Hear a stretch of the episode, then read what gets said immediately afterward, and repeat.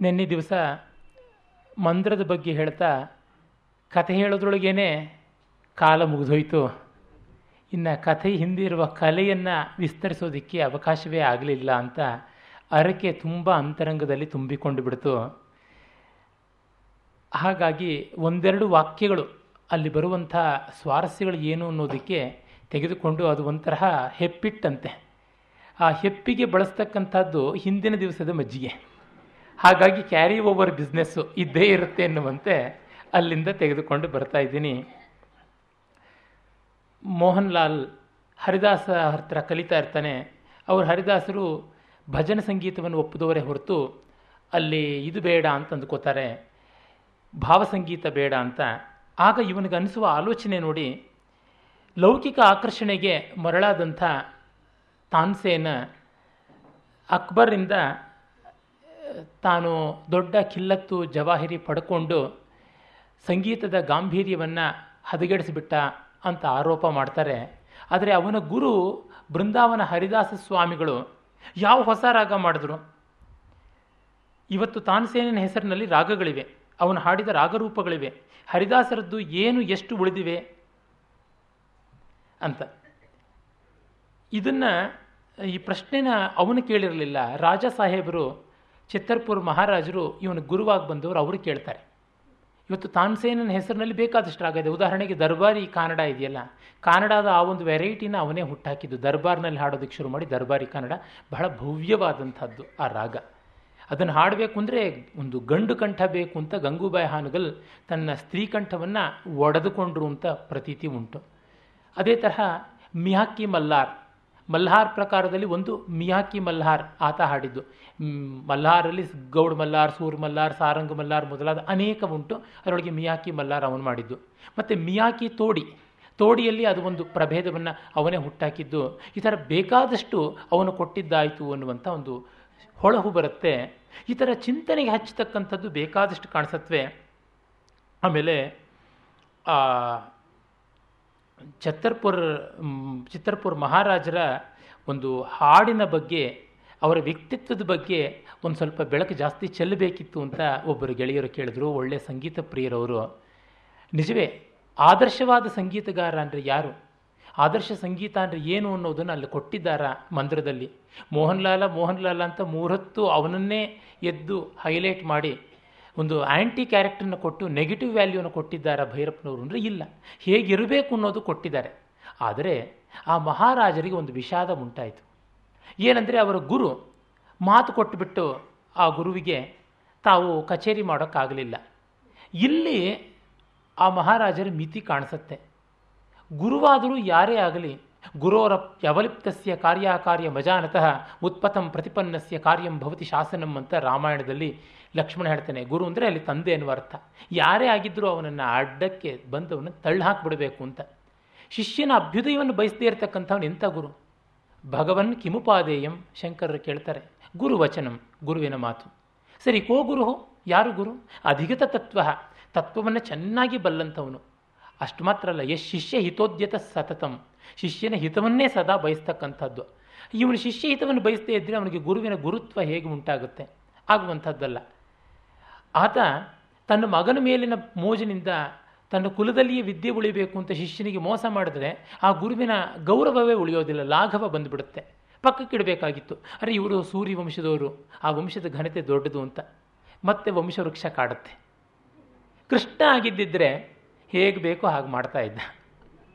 ಅಂದರೆ ಇಂಥ ಒಳ್ಳೆಯ ಸಂಗೀತದಿಂದ ಲೋಕಕ್ಕೆ ಸಂತೋಷ ಬೇಕಾಗಿದೆ, ಲೋಕಕ್ಕೆ ಒಳ್ಳೆ ಮಾರ್ಗದರ್ಶನ ಬೇಕಾಗಿದೆ, ಅದನ್ನು ಮಾಡ್ತಾ ಇದ್ದಿದ್ದು.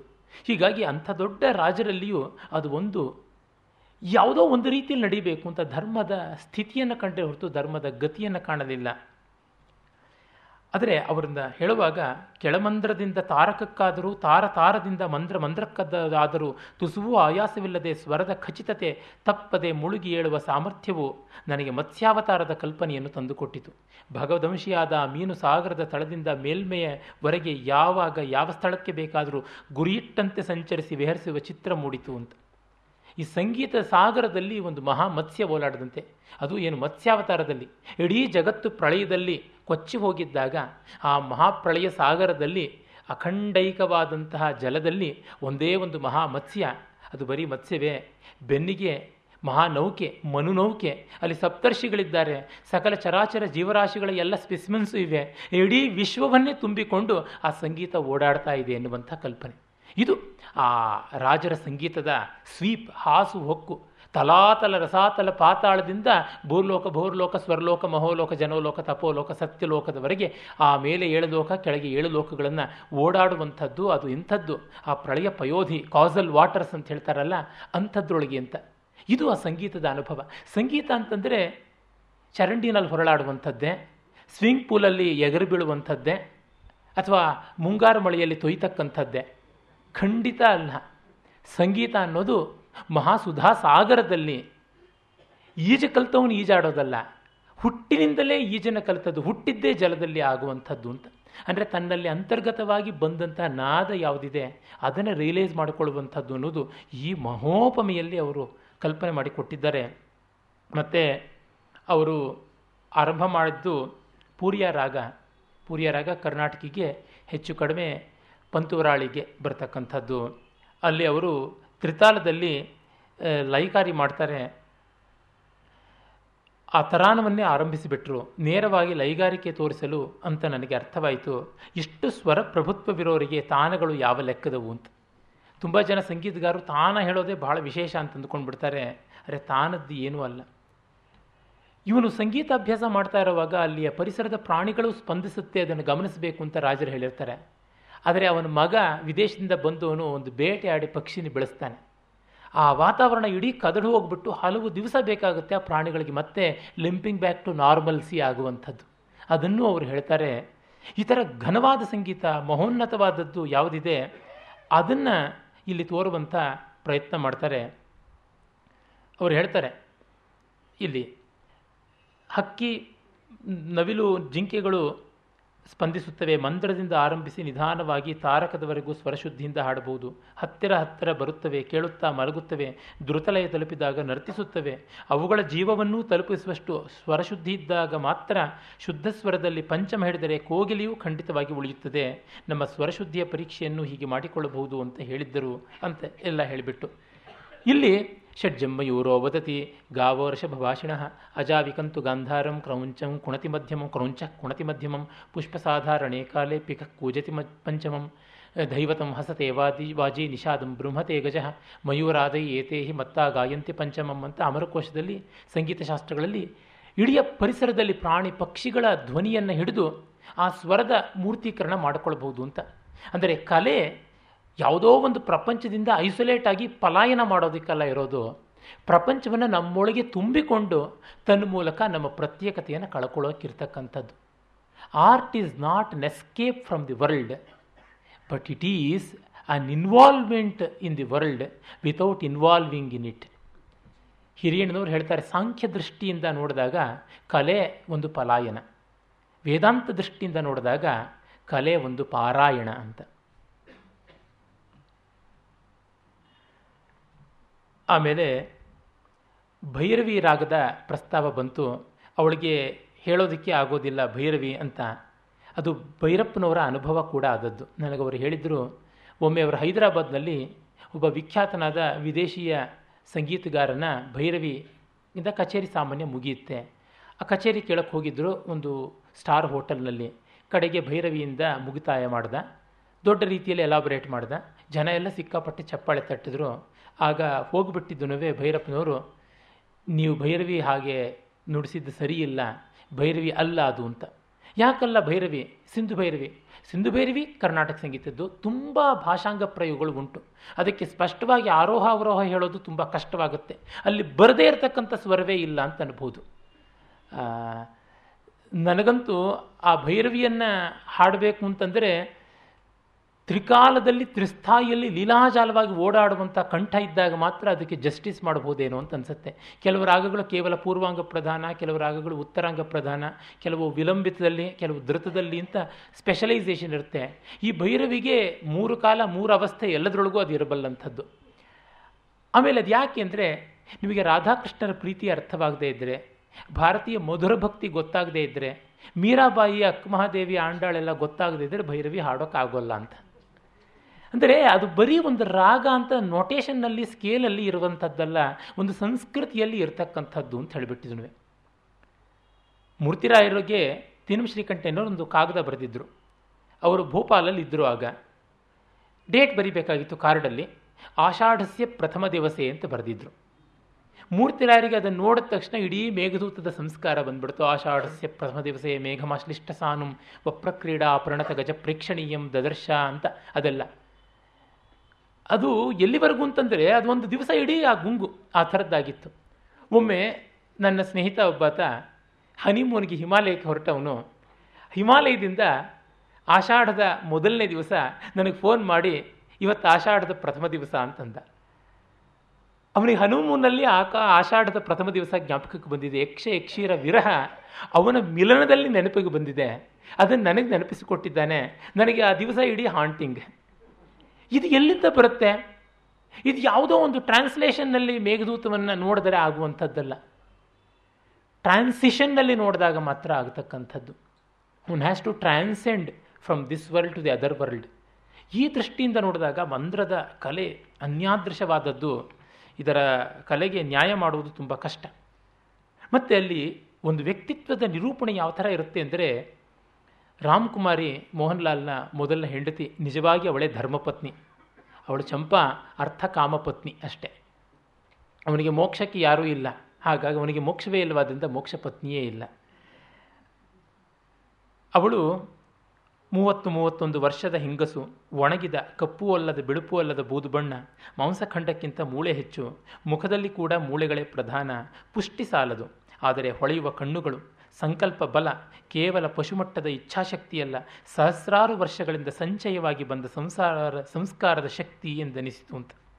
ಇಂಥ ಹುಡುಗಿಯನ್ನು ಬಿಟ್ಟು ಇನ್ನೊಂದು ಮದುವೆಯಾದ, ಇಬ್ಬರನ್ನೂ ಬಿಟ್ಟು ಕಥಕ್ ಹುಡುಗಿಯ ಜೊತೆಗೆ ಓಡಿ ಹೋಗಿಬಿಟ್ಟ ಇದು ಗೋರೆಯವರು ಅಂದುಕೊಳ್ಳೋದು ಆ ರಾಮಕುಮಾರಿಯಲ್ಲಿದ್ದಂಥ ಸಂಸ್ಕಾರ ಎಂಥದ್ದು ಅಂದರೆ ಸಾವಿರ ಸಾವಿರ ವರ್ಷಗಳ ಭಾರತೀಯರ ಗರತಿತನದ ಶಕ್ತಿ ಅಂತಂತಾರೆ. ಪತಿ ಇಲ್ಲದಿದ್ದರೂ ಪಾತಿವ್ರತ್ಯ ಇರತಕ್ಕಂಥ ಶಕ್ತಿ.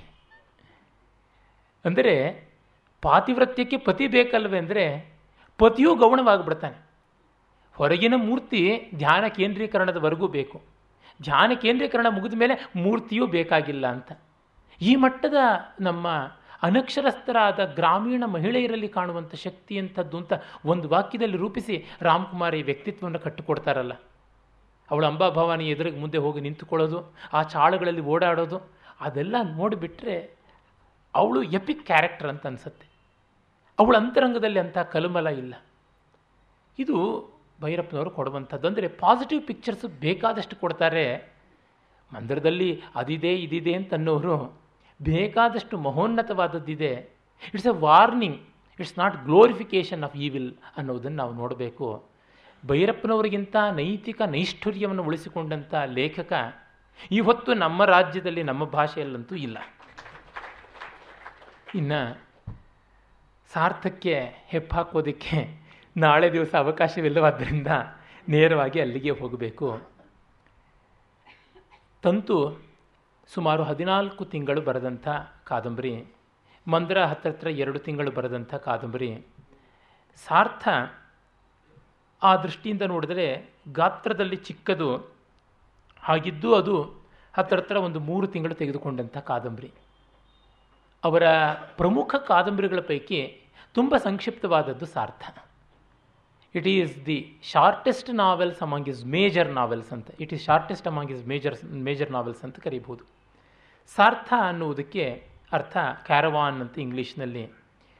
ಹಿಂದೆ ಪ್ರಾಚೀನ ಭಾರತದಲ್ಲಿ ವರ್ತಕರು ತಮ್ಮ ಸಾಮಗ್ರಿಗಳನ್ನು ಬೇರೆ ಬೇರೆ ಕಡೆಗಳಿಗೆ ಕೊಂಡೊಯ್ದು ಮಾರುವಂಥ ಅದಕ್ಕೆ ಅರ್ಥೇನ ಸಹಿತ ಅಂತ. ಅರ್ಥದಿಂದ ಕೂಡಿದ್ದು ಸಾರ್ಥ. ತದಿದಂ ಸಾರ್ಥಂ ಅಂತ. ಅದರ ಲೀಡರ್ಗೆ ಸಾರ್ಥವಾಹ ಅಂತ. ಮೋತಿಚಂದ್ರ ಅಂತ ದೊಡ್ಡ ವಿದ್ವಾಂಸರು, ಭಾರತೀಯ ವಿದ್ಯೆಗಳಲ್ಲಿ ತುಂಬ ಪರಿಣತರಾದವರು. ಅವರು ವಾಸುದೇವ ಶರಣ ಅಗ್ರವಾಲ, ಇಬ್ಬರನ್ನು ಎರಡು ಕೀರ್ತಿ ಸ್ತಂಭಗಳು ಅಂತ ಕರೀಬಹುದು. ಅವರ ಮೋತಿಚಂದ್ರ ಅವರ ಅನೇಕ ಕೃತಿಗಳು ಬಹಳ ಪ್ರಸಿದ್ಧ. ಭಾರತೀಯ ವೇಷಭೂಷ, ಮತ್ತು ವರ್ಲ್ಡ್ ಆಫ್ ಕೋರ್ಟಿಸಾನ್ಸ್ ಮೊದಲಾದವು, ಲೋಕವಿಖ್ಯಾತವಾದವು, ಚತುರ್ಭಾಣಿಯ ಅನುವಾದ, ಎಡಿಷನ್ ಎಲ್ಲ ತುಂಬ ವಿಶೇಷ. ಅವರ ಸಾರ್ಥವಾಹ ಅನ್ನುವ ಕೃತಿ ಕನ್ನಡಕ್ಕೂ ಅನುವಾದವಾಗಿ ಸಾಹಿತ್ಯ ಅಕಾಡೆಮಿಯಿಂದ ಪ್ರಕಾಶಿತವಾಗಿದೆ. ಅದರ ಬಗ್ಗೆ ವಿದ್ವಾಂಸರು ಹೇಳ್ತಾರೆ, ಇದನ್ನು ಒಂದನ್ನು ಓದೋದಕ್ಕೆ ಹಿಂದಿ ಕಲಿತರು ಸಾರ್ಥಕ, ಅವರು ಹಿಂದಿ ಕಲಿತಿದ್ದು ಅಂತ. ಸಾರ್ಥವಾಹ ಅಂಥ ವರ್ಕ್. ಅಲ್ಲಿ ತೋರಿಸ್ತಾರೆ ಪ್ರಾಚೀನ ಭಾರತೀಯ ವಾಣಿಜ್ಯ ಯಾವ ರೀತಿ ಇತ್ತು, ವಾಣಿಜ್ಯ ಪಥಗಳು ಹೇಗಿದ್ದವು ಅಂತ. ನಾವು ಅಂದುಕೋತೀವಿ ಹೈವೇ, ಬಿಸ್ನೆಸ್ಸು ಇವೆಲ್ಲ ಈ ಕಾಲದ್ದು ಅಂತ. ಕಂಚಿಯಿಂದ ಮೊದಲುಗೊಂಡು, ಬನವಾಸಿಯನ್ನು ಸೇರಿಸಿಕೊಂಡು, ಆರಂಭವಾಗಿ ಮುಂದೆ ಉಜ್ಜಯಿನಿಗೆ ಹೋಗಿ, ಉಜ್ಜಯಿನಿಯಿಂದ ಮಥುರೆಗೆ ಹೋಗಿ, ಮಥುರೆಯಿಂದ ಪ್ರವರಪುರ, ಪರಿಹಾಸಪುರ, ಕಾಶ್ಮೀರದ ಶ್ರೀನಗರಕ್ಕೆ ಹೇಳ್ತಾರೆ. ಅಲ್ಲಿಂದ ಆ ಕಡೆಯಿಂದ ಇದು, ತಕ್ಷಶಿಲ, ಆ ಕಡೆಯಿಂದ ಮೂಲಸ್ಥಾನ ಮುಲ್ತಾನ್, ಮತ್ತು ಆ ಕಡೆಯಿಂದ ಬ್ಯಾಕ್ಟ್ರಿಯಾ, ಹೀಗೆ ಹೋಗಿ ಯಾವುದು ಕಾನ್ಸ್ಟಾಂಟಿನೋಪಲ್, ಇವತ್ತು ಬೈಜಾಂಟಿಯಂ, ಇಸ್ತಾಂಬೂಲ್ ಅಂತಿದೆಯಲ್ಲ, ಆ ಕಡೆಗೆ ಹೋಗ್ತಾ ಇತ್ತು ಒಂದು ಮಹಾಪಥ. ಅದನ್ನು ಸಿಲ್ಕ್ ರೂಟ್ ಅಂತ ಕರೀತಾ ಇದ್ರು. ಇತ್ತ ಕಡೆಗೆ ಭೃಗುಕಚ್ಚ ಬ್ರೂಚಿಂದ ಆರಂಭ ಮಾಡಿಕೊಂಡು ಹಾಗೆ ಬಂದು ಮುಂದೆ ಅದು ಮಥುರೆಯಲ್ಲಿ ಇಂಟರ್ಸೆಕ್ಟ್ ಆಗಿ ಅಲ್ಲಿಂದ ಮುಂದೆ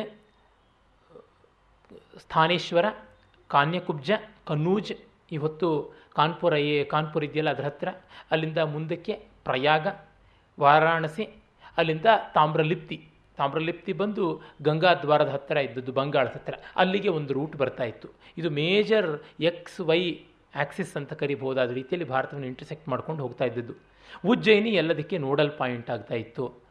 ಅವು ಅಲ್ಲಿಂದ ಹಾಸು ಹೋಗ್ತಾ ಇರ್ತಕ್ಕಂಥದ್ದಿತ್ತು. ಮಧ್ಯದ ಉಜ್ಜಯಿನಿಯ ಗ್ರೀನಿಚ್ ಸ್ಟ್ಯಾಂಡರ್ಡ್ ಟೈಮ್ ಥರ ಉಜ್ಜಯಿನಿಯ ಸ್ಟ್ಯಾಂಡರ್ಡ್ ಟೈಮ್ ಅನ್ನೋದು ಆ ಕಾಲದಲ್ಲಿ ಭಾರತದಲ್ಲಿ ಇದ್ದದ್ದು ಆ ಸಾರ್ಥದ ಪಥಗಳು, ಮಹಾಪಥಗಳು, ಉಪಪಥಗಳು ಎಲ್ಲ ಬೇಕಾದಷ್ಟಿದ್ವು. ಹೈವೇಗೆ ಪ್ರಾಚೀನ ಭಾರತದಲ್ಲಿ ಘಂಟಾಪಥ ಅಂತ ಕರಿತಾ ಬೇಕಾದಂತೆ ನಡೀತಾ ಇತ್ತು. ಬೋಧಿಸತ್ವನ ಅವಧಾನ ಕಥೆಗಳಲ್ಲಿಯೇ ಬರುತ್ತೆ. ಆ ಸಾರ್ಥಗಳು ಯಾವ ಥರ ಐನೂರು ಬಂಡಿಗಳ ಸಾಮಗ್ರಿನೆಲ್ಲ ಇಟ್ಕೊಂಡು ಹೋಗ್ತಾ ಇದ್ರು. ಈ ಬಗ್ಗೆ ಭೈರಪ್ಪನವರ ಸಾರ್ಥ ಏನೂ ಅಲ್ಲ. ಆ ಮಟ್ಟದ ಡೀಟೇಲ್ಸನ್ನು ನೋಡಬೇಕು ಅಂದರೆ ತೆಲುಗಿನಲ್ಲಿ ಕವಿಸಂಬ್ರಾಟ್ ನೋರಿ ನರಸಿಂಹಶಾಸ್ತ್ರಿಗಳ ನಾರಾಯಣ ಭಟ್ಟು ಅನ್ನುವಂಥ ಕಾದಂಬರಿ. ಹನ್ನೊಂದನೇ ಶತಾಬ್ದಿಯ ಕಾಲದ ಕಾದಂಬರಿಯನ್ನು ಓದಬೇಕು. ಅಲ್ಲಿ ನಮಗೆ ಗೊತ್ತಾಗುತ್ತೆ, ಸಾರ್ಥ ಅಂದರೆ ಏನು, ಸಾರ್ಥವಾಹ ಅಂದರೆ ಏನು, ಅದರೊಳಗೆ ಬರುವ ತೊಡಕು ತೋಟಿಗಳು ಏನು ಅಂತ ಅದು ಒಂದು ಪಾಸಿಂಗ್ ರೆಫರೆನ್ಸ್ ಆಗಿ. ಅವರು ಮಹಾವ್ಯುತ್ಪನ್ನರಾದ ವಿದ್ವಾಂಸರು ಅವರು ತೋರಿಸ್ತಾರೆ. ನಿಜವಾಗಲೂ ಪ್ರಾಚೀನ ಭಾರತೀಯ ಸಂಸ್ಕೃತಿ ಕವಿಜೀವನ ತಿಳ್ಕೊಳ್ಬೇಕು ಅಂದರೆ ನೋರಿ ನರಸಿಂಹಶಾಸ್ತ್ರಿಗಳ ಆರು ಕಾದಂಬರಿ ಓದಬೇಕು. ಅದಕ್ಕಾಗಿ ತೆಲುಗು ಕಲಿತರೆ ಅವರು ಧನ್ಯರು. ನಾರಾಯಣ ಭಟ್ಟು, ರುದ್ರಮದೇವಿ ಮಲ್ಲಾರೆಡ್ಡಿ ಕವಿ ಸಾರ್ವಭೌಮುಡು, ಸಹಜ ಪಾಂಡಿತ್ಯುಡು, ಅದು ಸೇರಿಸಿ ಕವಿದ್ವಯಮು, ಆಮೇಲೆ ಧೂರ್ಜಟಿ, ಈ ಆರು ಕಾದಂಬರಿಗೆ ಅವೇ ಸಾಟಿ. ಇನ್ನು ನಾನು ಭಾರತೀಯ ಭಾಷೆಗಳಲ್ಲಿ ಅಂಥದ್ದು ನೋಡಿಲ್ಲ. ಹಾಗೆಯೇ ಪ್ರಾಚೀನ ಭಾರತದ ಆ ಜನಜೀವನದ ವಿವರಗಳನ್ನು ಚಿತ್ರಿಸೋದಕ್ಕೆ ಸೀತಾರಾಮ್ ಗೋಯಲ್ ಅವರು ಬರೆದಂಥ ಸಪ್ತಶೀಲ ಅಂತ ಹಿಂದಿಯ ಒಂದು ಕಾದಂಬರಿ ಇದೆ. ಅದನ್ನು ನೋಡ್ಬೋದು. ವೈಶಾಲಿಕಿ ನಗರವಧು ಅಂತ ಹೇಳಿಬಿಟ್ಟಿದ್ದನುವೇ ಆಚಾರ್ಯ ಚತುರ್ಸೇನ ಶಾಸ್ತ್ರಿಯವರು ಹಿಂದಿನಲ್ಲಿ ಬರೆದಂಥ ಒಂದು ಕಾದಂಬರಿ. ಅದನ್ನು ಕೂಡ ನೋಡ್ಬೋದು. ಹೀಗೆ ಹಲವು ಕಾದಂಬರಿಗಳು ಕಾಣಸಿಗುತ್ತವೆ. ಆದರೆ ಭೈರಪ್ಪನವರು ಆ ಮಟ್ಟದ ವಿವರಗಳನ್ನು ಕತೆಗೆಷ್ಟು ಬೇಕೋ ಅಷ್ಟು ಕೊಡುವಂಥ ಕುಶಲ ಶಿಲ್ಪಿಯವರು ಆ ಮಟ್ಟಕ್ಕೆ ತೆಗೆದುಕೊಂಡಿದ್ದಾರೆ. ಅರೆ ಅವರು ಅದಕ್ಕೆ ವ್ಯಾಸಂಗ ಮಾಡಿರೋದು ಮಾತ್ರ ಅಪಾರವಾದದ್ದು ಅಂತ ಅನಿಸುತ್ತೆ, ಗೊತ್ತಾಗುತ್ತೆ. ಅವರು ಹೇಳ್ತಾರೆ ಒಂದು ಕಡೆ, ಈ ಸಾರ್ಥದ ಸಂಶೋಧನೆಗಾಗಿ ನಮ್ಮ ವಿಶ್ವವಿದ್ಯಾಲಯಗಳ ಎಷ್ಟೋ ಪ್ರೊಫೆಸರ್ಗಳ ಹತ್ರ ಹೋಗಿ ಕೇಳಿ ನಿರಾಶೆಗೊಂಡೆ ಅಂತ. ಪಾಂಡಿತ್ಯ ವಿಶ್ವವಿದ್ಯಾಲಯಗಳಲ್ಲಿ ಇಲ್ಲವೇ ಇಲ್ಲ ಅಂತ ಅವರು ಹೇಳ್ತಾರೆ. ಆ ಸಾರ್ಥದ ಬಗೆಗೆ ಇದು ಶೀರ್ಷಿಕೆ. ಜೊತೆಗೆ ಆ ಶೀರ್ಷಿಕೆಯ ಮತ್ತೊಂದು ಸ್ವಾರಸ್ಯ ಏನಂತಂದರೆ, ಅರ್ಥಸಹಿತವಾದದ್ದು ಸಾರ್ಥ ಅಂತ. ಅರ್ಥ ಅನ್ನೋದಕ್ಕೆ ಏನು? ನಮ್ಮ ಭಾರತೀಯ ಸಂಸ್ಕೃತಿಯಲ್ಲಿ ಅರ್ಥ ಅನ್ನೋದಕ್ಕೆ ಪರಮಾರ್ಥ ಅನ್ನುವಂಥದ್ದು ಫಸ್ಟ್ ಮೀನಿಂಗ್ ಇರ್ತಕ್ಕಂಥದ್ದು. ಜೊತೆಗೆ ಯಾವುದರ ಕಾಂಟೆಂಟ್ ವಸ್ತು ಸಾಮಗ್ರಿ ಅನ್ನುವ ಅರ್ಥ ಕೂಡ ಉಂಟು. ಜೀವನ ದ್ರವ್ಯ ಅನ್ನುವ ಅರ್ಥ. ಮತ್ತು ಜೊತೆಗೆ ವರ್ತಕರ ವಾಣಿಜ್ಯ, ವಿಹಾರ, ವ್ಯಾಪಾರ. ಅಲ್ಲಿ ಇದು ನಿಂತಲ್ಲಿ ನಿಲ್ಲೋದಿಲ್ಲ. ಒಂದು ಊರಿನಲ್ಲಿ ಸಾರ್ಥದ ತಲೆ ಇದ್ದರೆ ಅದರ ಬಾಲ ಮತ್ತೊಂದು ಊರಿನಲ್ಲಿರುತ್ತೆ. ಆ ಮಟ್ಟಕ್ಕೆ ಉದ್ದಕ್ಕಿರ್ತಾ ಇದ್ವು. ನೋಡಿ, ನರಸಿಂಹಶಾಸ್ತ್ರಿಗಳು ಅದನ್ನೆಲ್ಲ ಬಹಳ ಚೆನ್ನಾಗಿ ಬರೀತಾರೆ. ಹಾಗೆಯೇ ಇವರು ಮೋತಿಚಂದ್ರ ಅವರಂತೂ ಬಹಳ ಬಹಳ ಸೊಗಸಾದ ವಿವರಗಳು ಕೊಟ್ಟಿದ್ದಾರೆ. ಸಂಸ್ಕೃತದಲ್ಲಿ ಪ್ರಾಯಶಃ ದಂಡಿ ಮೊದಲಾದಂಥವರು ಆ ಮಟ್ಟಕ್ಕೆ ವಿವರಗಳನ್ನು ಕೊಟ್ಟಿದ್ದಾರೆ. ಹರ್ಷನ ಬಗ್ಗೆ ಕುರಿತಂಥ ಹರ್ಷವರ್ಧನ ಯಾವ ಹರ್ಷಚರಿತಂ ಅಂತ ಬಾಣಭಟ್ಟ ಬರೆದಿದ್ದಾನೆ, ಅಲ್ಲೂ ಕಾಣಿಸುತ್ತೆ. ಅದ್ಭುತವಾದ ವಿವರಗಳು ಇವೆ. ಇರಲಿ, ನಾನು ಆ ಹಿಸ್ಟಾರಿಕಲ್ ಟೆಕ್ನಿಕಲ್ ಪಾಯಿಂಟ್ಸ್ ಬಗ್ಗೆ ಅಲ್ವಲ್ಲ. ಅಂದರೆ ಹೇಗೆ ಸಾರ್ಥದಲ್ಲಿ ಎಲ್ಲರೂ ಸೇರ್ಕೋತಾರೆ. ಬೇರೆ ಬೇರೆ ಊರುಗಳಿಂದ ಬಂದಂಥ ಜನಗಳೆಲ್ಲ ಸೇರ್ಕೋತಾರೆ. ಹಿಂದಿನ ಕಾಲದಲ್ಲಿ ಸಾರ್ಥದಲ್ಲಿ ಬರೀ ಬಿಸ್ನೆಸ್ ಮ್ಯಾನ್ ಮಾತ್ರ ಇರ್ತಿರಲಿಲ್ಲ. ಪ್ರಯಾಣಿಕರು ಇರ್ತಾಯಿದ್ರು ಆ ಪ್ರಯಾಣಿಕರು ಎಂಥವರು ಅಂತಂದರೆ, ತೀರ್ಥಯಾತ್ರೆ ಮಾಡುವಂಥವರು, ಬಂಧುವರ್ಗವನ್ನು ನೋಡೋದಕ್ಕೆ ಬೇರೆ ಬೇರೆ ಊರಿಗೆ ಹೋಗೋರು ಶಾರ್ಟ್ ಡಿಸ್ಟೆನ್ಸ್, ಲಾಂಗ್ ಡಿಸ್ಟೆನ್ಸ್ ಎಲ್ಲ ರೀತಿಯಾದಂಥ ಟ್ರಾವೆಲರ್ಸ್ ಇರ್ತಾಯಿದ್ರು ವಿದ್ಯಾರ್ಥಿಗಳು ಇರ್ತಾಯಿದ್ರು ಅವರು ತಮ್ಮ ವಿದ್ಯಾರ್ಜನೆಗೋಸ್ಕರವಾಗಿ ತಕ್ಷಶಿಲೆಗೋ, ವಲಭಿಗೋ, ವಿಕ್ರಮಶೀಲಾಗೋ, ನಾಲಂದಕ್ಕೋ, ತುಂಬ ಜನ ನಲಂದ ಅಂತಂತಾರೆ. ಅದು ತಪ್ಪು. ನಾಲಂದ, ನ ಅಲಂ ದದಾತಿ ಇತಿ ನಾಲಂದ ಅಂತ ಹೇಳಿಬಿಟ್ಟು ಸ್ವಲ್ಪ ಕೊಡೋದಿಲ್ಲ, ಅಪಾರವಾಗಿ ಕೊಡುತ್ತೆ ಅಂತ. ಆ ನಾಲಂದಕ್ಕೆ ಅಥವಾ ಬಳ್ಳಿಗಾವೆ ಕಾಂಚಿ, ಈ ಥರ ಬೇಕಾದಷ್ಟು ವಿದ್ಯಾಪೀಠಗಳಿದ್ವು. ಅಲ್ಲಿಗೆ ಹೋಗುವವರು, ಮತ್ತು ಸನ್ಯಾಸಿಗಳು, ಪರಿವರಾಜಕರಾಗಿ ಹೋಗುವಂಥವರು, ವಿದ್ವಾಂಸರು ತಮ್ಮ ವಿದ್ಯಾ ಪ್ರದರ್ಶನ ಮಾಡಿ, ಲೋಕಯಾತ್ರೆ ಮಾಡಿ ತನ್ನ ಮೂಲಕ ಜಯಪತ್ರಗಳನ್ನು ಪಡ್ಕೊಂಡು ರಾಜ ಸಮ್ಮಾನವನ್ನು ಗಿಟ್ಟಿಸಬೇಕು ಅನ್ನೋರು. ಮತ್ತು ನಟ, ವಿಟ, ಗಾಯಕ, ವಂದಿ, ಮಾಘದ, ಕವಿ, ನರ್ತಕ ಬೇಕಾದಷ್ಟು ಜನ ಅವರೆಲ್ಲರೂ ಹೋಗ್ತಾ ಇದ್ರು. ಅಂದರೆ ಮೊಬೈಲ್ ವರ್ಲ್ಡ್ ಅಂತ ಕರಿಬಹುದು. ಈ ಕಾಲದ ಮೊಬೈಲ್ ವರ್ಲ್ಡ್ ಅಲ್ಲ, ಓಡಾಡುವ ವಿಶ್ವ ಅಂತ. ಜೊತೆಗೆ ಆ ಊರಿನಲ್ಲಿ ಬಂದವರು ಈ ಊರಿನಲ್ಲಿ ಬಿಡ್ತಾರೆ, ಈ ಊರಿನಲ್ಲಿ ಬಂದವರು ಆ ಊರಿನಲ್ಲಿ ಹೋಗ್ತಾರೆ. ಆಯಾ ಊರುಗಳಲ್ಲಿ ಏನೇನು ವಿಶೇಷ ಸಿಗುತ್ತೆ ಅವನ್ನು ಕೊಂಡುಕೊಳ್ಳೋದು. ಇನ್ನೆಲ್ಲಿ ಬೇಕೋ ಅಲ್ಲಿ ಕಡಿಮೆ ಖರ್ಚಿನಲ್ಲಿ ಕೊಳ್ಳಬಹುದಾದನ್ನು ಕೊಂಡು ಹೆಚ್ಚು ಲಾಭಕ್ಕೆ ಮಾರುವಂಥದ್ದು ಅಂತ. ಅಂದರೆ ಸಾರ್ಥ ಒಂದ, ಅದು ಒಂದು ಅಂದರೆ ಒಂದು, ಅಲ್ಲ ಅಂದರೆ ಅಲ್ಲ. ಬೌದ್ಧರಲ್ಲಿ ಪ್ರವಾಹ ನಿತ್ಯತ್ವ ಅಂತ ಒಂದು ನ್ಯಾಯ ಉಂಟು. ಯಾವುದಕ್ಕೂ ಪರ್ಮನೆನ್ಸ್ ಅನ್ನೋದಿಲ್ಲ. ಎಲ್ಲ ಪ್ರವಾಹ ನಿತ್ಯತ್ವ. ಹಾಗೆ ರಥದಲ್ಲಿ ರಥರೂಪಕವನ್ನು ಕೊಡ್ತಾರೆ. ಈ ರಥದಲ್ಲಿ ಯಾವುದು ರಥ? ಎಲ್ಲ ಸೇರಿ ರಥ. ಕಂಬ ತೆಗೆದಾಕು, ಮುಚ್ಚಿಗೆ ತೆಗೆದಾಕು, ಚಕ್ರ ತೆಗೆದಾಕು, ಮೂಕಿ ತೆಗೆದಾಕು, ಕಡಾಣಿ ತೆಗೆದಾಕು, ನೊಗ ತೆಗೆದಾಕು ಅಂತೆಲ್ಲ ತೆಗೆದಾಕಿದ್ರೆ ಕಡೆಗೆ ಏನು ಉಳಿತು? ಏನೂ ಇಲ್ಲ.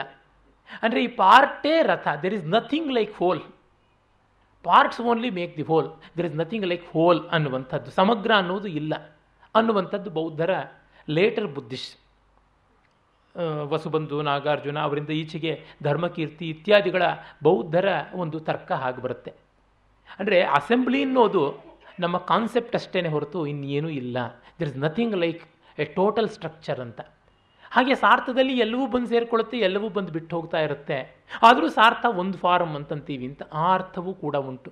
ಇಲ್ಲಿಯ ಬೌದ್ಧರದು ಬೇಕಾದಷ್ಟು ಬರುತ್ತೆ ಅದರ ಜೊತೆಗೆ. ಅದು ಒಂದು ನದಿ ತರಹ. ಹೊಸ ನೀರು ಬರುತ್ತೆ, ಹಳೆ ನೀರು ಹೋಗುತ್ತೆ. ಏನೂ ಹೇಳೋಕ್ಕಾಗಲ್ಲ, ಆದರೂ ಆ ನದಿ, ನದಿನೇ ಅಂತ. ಜೀವನವೂ ಅದೇ ರೀತಿ ಅಂತ. ಹೀಗೆ ಅನೇಕ ಅರ್ಥಗಳಲ್ಲಿ ಸಾರ್ಥ ಬರುತ್ತೆ. ಜೊತೆಗೆ ಅಲ್ಲಿಯ ಪ್ರಧಾನ ಪಾತ್ರಧಾರಿ ನಾಯಕನಂತೆ ವರ್ತಿಸುವ ನಾಗಭಟ್ಟ ಇದಾನಲ್ಲ. ಅವನು ಬ್ರಾಹ್ಮಣನಾದವನು, ಸಾರ್ಥ ರಹಸ್ಯವನ್ನು ತಿಳ್ಕೊಳ್ಬೇಕು ಅಂತ ಅವನ ಮಿತ್ರ, ಕ್ಷತ್ರಿಯ ಅಮರುಕನ ಪ್ರೇರಣೆಯಿಂದ ಹೋಗಿ ಸಿಕ್ಕಾಕೊಳ್ತಾನೆ ಅಲ್ಲಿ. ಸಾರ್ಥದಲ್ಲಿ ಎಲ್ಲ ವರ್ಣಗಳವರು ಬರ್ತಾರೆ. ಎಲ್ಲ ರೀತಿಯ ವರ್ಣಸಂಕರವೂ ಆಗುತ್ತೆ. ಜೊತೆಗೆ ಅಲ್ಲಿ ಒಂದು ಒಂದು ಸಂದರ್ಭ ಆರಂಭದಲ್ಲಿ ಬರುತ್ತೆ. ಯಾಕೆ ಎಲ್ಲರೂ ಬೌದ್ಧರಾಗ್ತಾರೆ ಜಾಸ್ತಿ ಸಾರ್ಥದಲ್ಲಿ ಅಂದರೆ, ಬೌದ್ಧರಿಗೆ ಮಡಿ ಇಲ್ಲ. ಎಲ್ಲ ಜಾತಿಯವರಾಗ್ಬಿಟ್ರೆ ನಮ್ಮ ಜಾತಿನವ್ರದ್ದು ಅವ್ರು ತಿನ್ನೋಲ್ಲ, ಅವ್ರ ಜಾತಿಯವ್ರದ್ದು ನಾವು ತಿನ್ನೋಲ್ಲ. ಎಲ್ರಿಗೂ ಪ್ರತ್ಯೇಕವಾಗಿ ಬೇಯಿಸ್ಕೊಂಡು ಆಳು ಕಾಳುಗಳನ್ನು ಹೇಗೆ ಮ್ಯಾನೇಜ್ ಮಾಡೋದು? ಅದಕ್ಕೆ ನೀವು ಬೌದ್ಧರಾದರೆ ನಮ್ಮ ಸಾರ್ಥದಲ್ಲಿ ಕೆಲಸಗಾರರಾಗ್ಬೋದು ಅಂತ ನಾವು ಹೇಳ್ತೀವಿ. ಅಂದರೆ ಎಂಪ್ಲಾಯ್ಮೆಂಟ್ಗೆ ಅಪ್ಲಿಕೇಶನ್ ಕಾಲ್ ಫಾರ್ ಮಾಡುವಾಗಲೇ ಕಾಸ್ಟಲ್ಲಿ ಈ ದಿಸ್ ಕಾಸ್ಟ್ ಈಸ್ ಪ್ರಿಫರ್ಡ್ ಅನ್ನುವಂತೆ. ಎಲ್ಲರೂ ಏಕ ಅಶೋಕ ಅಂತ ಇಲ್ಲದೆ ತಿಂದು ಮುಗಿಸ್ಬೋದು ಒಂದು ಸರ್ತಿ ಒಬ್ಬ ಒಲೆ ಅಂಟಿಸ್ಬಿಟ್ಟು ಮಾಡಿಬಿಡ್ಬೋದು ಅಂತ ಆ ಬುಧಶ್ರೇಷ್ಠಿ ಆತ ಹೇಳ್ತಾರೆ. ಅಂದರೆ ಈ ಕಾಲದಲ್ಲಿ ಹಾಗೆ ತಾನೆ. ಯಾವುದೋ ಎಲ್ಲಿ ಕೂಡ ಎಗ್ಗು ಸಿಗ್ಗು ಇಲ್ಲದೆ ಏನೂ ತಿನ್ನಬಹುದು ಅಂತ ಅನ್ನುವಂಥದ್ದು. ಹಾಗಿದ್ದವರಿಗೆ ಪ್ರಿಫರೆನ್ಸ್ ಅಂತ. ಈಗ ಇಲ್ಲದೆ ಇದ್ದರೆ ಬಾಲ್ಕನ್ ಪೆನಿನ್ಸುಲಾದಲ್ಲಿ ಹೋದರೆ, ಫಿನ್ಲ್ಯಾಂಡ್ಗೋ ಅಥವಾ ಬಂದುಬಿಟ್ಟಿದ್ದು ನಾರ್ವೆಗೋ ಸ್ವೀಡನ್ಗೋ ಹೋದರೆ ವೆಜಿಟೇರಿಯನಿಸಮ್ ತುಂಬ ಕಷ್ಟ ಅಂತ ನನ್ನ ಕೆಲವರು ಸ್ನೇಹಿತರು ಹೇಳ್ತಾರೆ. ಚೈನಾದಲ್ಲಿ ಪರಮ ಕಷ್ಟ ಅಂತ ಹೇಳ್ಬಿಟ್ಟು ಅಂತಾರೆ. ಒಮ್ಮೆ ಒಬ್ಬ ಮಾಂಸ ಭಕ್ಷಕನಾಗ್ಬಿಟ್ರೆ ಏನೂ ತೊಂದರೆ ಇಲ್ಲ, ಇಳಿಯೇ ಮುಳುಗಿದವನು ಚಳಿ ಏನು ಮಳೆ ಏನು ಅಂತ ಗಾದೆ ಉಂಟು. ಅದನ್ನೇ ತಂತುವಿನಲ್ಲಿ ಅನೂಪ್ ಹೇಳಿಕೊಳ್ಳುವಂಥದ್ದು. ಅದಕ್ಕೆ ಮೌನದ ಒಂದು ಸಹಕಾರ ಕೂಡ ತಾಯಿ ಕಾಂತಿ ಕೊಡ್ತಕ್ಕಂಥದ್ದು. ಅಂದರೆ, ಈ ತಪ್ಪ ಸರಿನಾ ಅಂತಲ್ಲ, ಹೀಗಿರುತ್ತೆ ಜಗತ್ತು ಅನ್ನುವಂಥದ್ದು. ಸ್ನಾನವಾಗದೆ ತಿಂಡಿ ತಿನ್ನೋಲ್ಲ ಅಂತ ಇಟ್ಕೊಂಡು ಬಿಟ್ರೆ ಎಷ್ಟು ಕಷ್ಟ. ಬಹಳ ಮಡಿಯಾದಂಥವರು ವಿಶೇಷತಃ ಮಾಧ್ವರಲ್ಲಿ ಏಕಾದಶಿ ದಿವಸ ಸಮಾರಂಭಗಳು ಸೆಮಿನಾರ್ಗಳು ಇಟ್ಕೊಳ್ತಾರೆ. ಯಾಕೆಂದರೆ ಮಡಿ, ಊಟ ಮತ್ತೊಂದು ಎಲ್ಲಿಗೆ ಹೋಗಬೇಕು ಅಂತ ರಗಳೇ ಇಲ್ಲ. ಉಪವಾಸ ಆದ್ದರಿಂದ ನಿಶ್ಚಿಂತೆ. ಊಟಕ್ಕೆ ಅವಸರ ಅಂತ ಬೇಗ ಸೆಷನ್ನು ಕ್ಲೋಸ್ ಮಾಡಬೇಕಾಗಿಲ್ಲ. ಹಾಯಾಗಿ ಮಾಡ್ಬೋದು. ನನ್ನಂಥವ್ರು ಹೋಗ್ಬಿಟ್ರೆ ಮಾತ್ರ ಕಷ್ಟ. ನಮಗೆ ಹೊತ್ತು ಗೊತ್ತಿಗೆ ಊಟ, ತಿಂಡಿ, ಕಾಫಿ ಬೇಕಾಗ್ತಾನೆ ಇರುತ್ತೆ. ಅಂದರೆ ಹೀಗೆ ಅವರವ್ರ ರಿಕ್ವೈರ್ಮೆಂಟಿಗೆ ತಕ್ಕಂತೆ ಮಾಡ್ಕೊಳ್ತಾರೆ. ಸರಿ ತಪ್ಪು ಅಲ್ಲ. ಅದು ನಡೀತಾ ಇರುತ್ತೆ. ಆದರೆ ಸಮಾಜದ ಮೇಲೆ ಅವುಗಳ ಪ್ರಭಾವ ಬೀರ್ತಾ ಇರುತ್ತವೆ. ಹೀಗೆ ವಾಣಿಜ್ಯಕ್ಕೆ ಬಂದಾಗ ಕೆಲವು ಕಾಂಪ್ರಮೈಸಸ್ ಆಗುತ್ತವೆ. ನಾಗಭಟ್ಟ ಆ ಥರದ ಕಾಂಪ್ರಮೈಸ್ಗಳನ್ನು ಕಾಣ್ತಾನೆ. ಜೊತೆಗೆ ಅದೊಂದು ಹುಡುಕಾಟ. ಬ್ರಾಹ್ಮಣನಾದವನು ಕ್ಷತ್ರಿಯನ ಮಾತಿನಂತೆ ವೈಶ್ಯ ಪ್ರಪಂಚಕ್ಕೆ ಹೋದ. ಅಂದರೆ ಅಧಿಕಾರ ಪ್ರಪಂಚದಿಂದ ಅರ್ಥ ಪ್ರಪಂಚಕ್ಕೆ ಬಂದ ವಿದ್ಯಾ ಪ್ರಪಂಚದಿಂದ ಏನೆಲ್ಲ ಬದಲಾವಣೆಗಳಾಯಿತು ಅನ್ನುವಂಥದ್ದು ತಿಳಿಸುತ್ತೆ. ಹೀಗೆ ಯಾವ್ಯಾವ ಅರ್ಥದಲ್ಲಿ ನೋಡಿದ್ರೂ ಕೂಡ Saartha represents change change seeming to be permanent ಶಾಶ್ವತ ಅನ್ನುವಂತೆ ಬದಲಾವಣೆಯೇ ತೋರ್ತಕ್ಕಂಥದ್ದಾಗಿದೆ. ಆಮೇಲೆ ಇನ್ನೊಂದೇನೆಂದರೆ ಈ ಸಾರ್ಥ, ಭಾರತೀಯರ ಸನಾತನಿಗಳ ಸಾರ್ಥ, ಮುಸಲ್ಮಾನರ ಅರಬ್ಬರ ಸಾರ್ಥದ ಮುಂದೆ ಏನು ಮಿಸುಕಾಡದಂತೆ ಹೋಗಿಬಿಡುತ್ತೆ, ಅದು ಸ್ಥಗಿತವಾಗುವಂಥ ಸ್ಥಿತಿ ಬರುತ್ತೆ. ಒಮ್ಮೆ ಬಹಳ ವೈಬ್ರೆಂಟಾಗಿ ಟ್ರೇಡ್ಗಿದ್ದದ್ದು ಅವರು ಮುಲ್ತಾನ, ಮೂಲಸ್ಥಾನದಲ್ಲಿ ಅಲ್ಲಿಯೇ ನೃಸಿಂಹಾವತಾರ ಆದದ್ದು ಅಂತ ಪ್ರತೀತಿ. ಅಲ್ಲಿ ಅವರು ಹಿಡ್ಕೊಂಡು ಬಿಟ್ಟಿದ್ದನುವೆ, ನಾವು ಕೊಟ್ಟ ಬೆಲೆಗೆ ನೀವು ಸಾಮಗ್ರಿನ ನಮಗೆ ಒಪ್ಪಿಸ್ಬೇಕು. ಇಲ್ಲದೇ ಇದ್ದರೆ ನಿಮಗೆ ಮುಂದಕ್ಕೆ ಹೋಗೋಕೆ ಬಿಡೋದಿಲ್ಲ ಅಂತ. ಅಂದರೆ ವಾಣಿಜ್ಯಕ್ಕೆ ಅಲ್ಲಿ ಅಧಿಕಾರಶಾಹಿ ಯಾವ ಥರ ಅಡ್ಡಕ್ಕೆ ಬಂತು ಅಂತ ಗೊತ್ತಾಗುತ್ತೆ. ಇದನ್ನೆಲ್ಲ ನೋಡಿದಾಗ ಸಾರ್ಥವೇ ಸ್ಥಗಿತವಾಗುವಂಥ ಸ್ಥಿತಿ, ಅವರ ಸಾರ್ಥದ ಮುಂದೆ, ಅವರ ಸ್ವಾರ್ಥದ ಮುಂದೆ ಅದು ಕೂಡ ಕಾಣಿಸುತ್ತೆ. ಜೊತೆಗೆ ಇವನ ಆಧ್ಯಾತ್ಮಿಕ ಯಾತ್ರೆ. ನಮ್ಮ ಮನಸ್ಸು ಒಂದು ಸಾರ್ಥವಾಹ ಆದರೆ, ನಮ್ಮ ಆಲೋಚನೆಗಳು ಸಾರ್ಥದ ಮೆಂಬರ್ಸ್ ಆದರೆ, ಬೇರೆ ಬೇರೆ ಮತಗಳು, ಬೇರೆ ಬೇರೆ ದರ್ಶನಗಳು, ಅವುಗಳೆಲ್ಲ ಅಲ್ಲಿ ಬರ್ತಕ್ಕಂಥ ಸಾಮಗ್ರಿಗಳು. ಬಿಸ್ನೆಸ್ ಮೆಟೀರಿಯಲ್ ಇವತ್ತು ಎಷ್ಟು ಜನರ ಉಪನ್ಯಾಸವನ್ನು ಕೇಳ್ತೀವಿ, ಎಷ್ಟು ಜನರ ಪ್ರವಚನಗಳನ್ನು ಕೇಳ್ತೀವಿ, ಆಸ್ಥಾ ಚಾನಲ್ಲು ಸಂಸ್ಕಾರ ಚಾನಲ್ಲು ಯಾವ್ಯಾವುದೆಲ್ಲ ಇವೆ. ಹಾಗೆಯೇ ಬೇಕಾದಷ್ಟು ಪುಸ್ತಕಗಳು. ಇವೆಲ್ಲ ನೂರಾರು ಮತವಿದು ಲೋಕದ ಗ್ರಾಣದಲ್ಲಿ. ಅವುಗಳೆಲ್ಲ ಹೋಗಿ ಬರ್ತಾ ಇರ್ತವೆ, ಆ ಗೊಂದಲಗಳು ಬೇರೆ ಇರ್ತವೆ. ಆ ಅರ್ಥದಲ್ಲಿ ಕೂಡ ಆ ನೆಲೆಯಲ್ಲಿ ಕೂಡ ಸಾರ್ಥ ಅನ್ನೋದು ಗೊತ್ತಾಗುತ್ತೆ. ಎರಡು ಅಕ್ಷರದ ಹೆಸರಿನಲ್ಲಿ ಎಷ್ಟೊಂದು ಇಟ್ಟುಬಿಡ್ತಾರೆ ಭೈರಪ್ಪನವರು. ಇಪ್ಪತ್ತು ನಿಮಿಷ ತಗೊಂಡ್ರು ಮುಗಿಯೋದಿಲ್ಲ ಅದಕ್ಕೆ. ಅವನು ಅಮರುಕ ಮಹಾರಾಜನ ಸ್ನೇಹಿತ. ಇದಕ್ಕಾಗಿ ಅವರು ಎಂಟನೇ ಶತಮಾನದ ಎಂಟನೇ ಶತಮಾನದ ಮಧ್ಯಭಾಗ ಅಥವಾ ಪೂರ್ವಾರ್ಧದಲ್ಲಿದ್ದಂಥ ಭಾರತ ಅಂತ ಆ ಒಂದು ಚಿತ್ರಣ ತೆಗೆದುಕೊಂಡಿದ್ದಾರೆ. ಅಲ್ಲಿ ನಾಗಭಟ್ಟ ಅನ್ನೋದು ಕಾಲ್ಪನಿಕ ಪಾತ್ರ. ಇದು ಒಂದು ಐತಿಹಾಸಿಕ ಕಾದಂಬರಿ.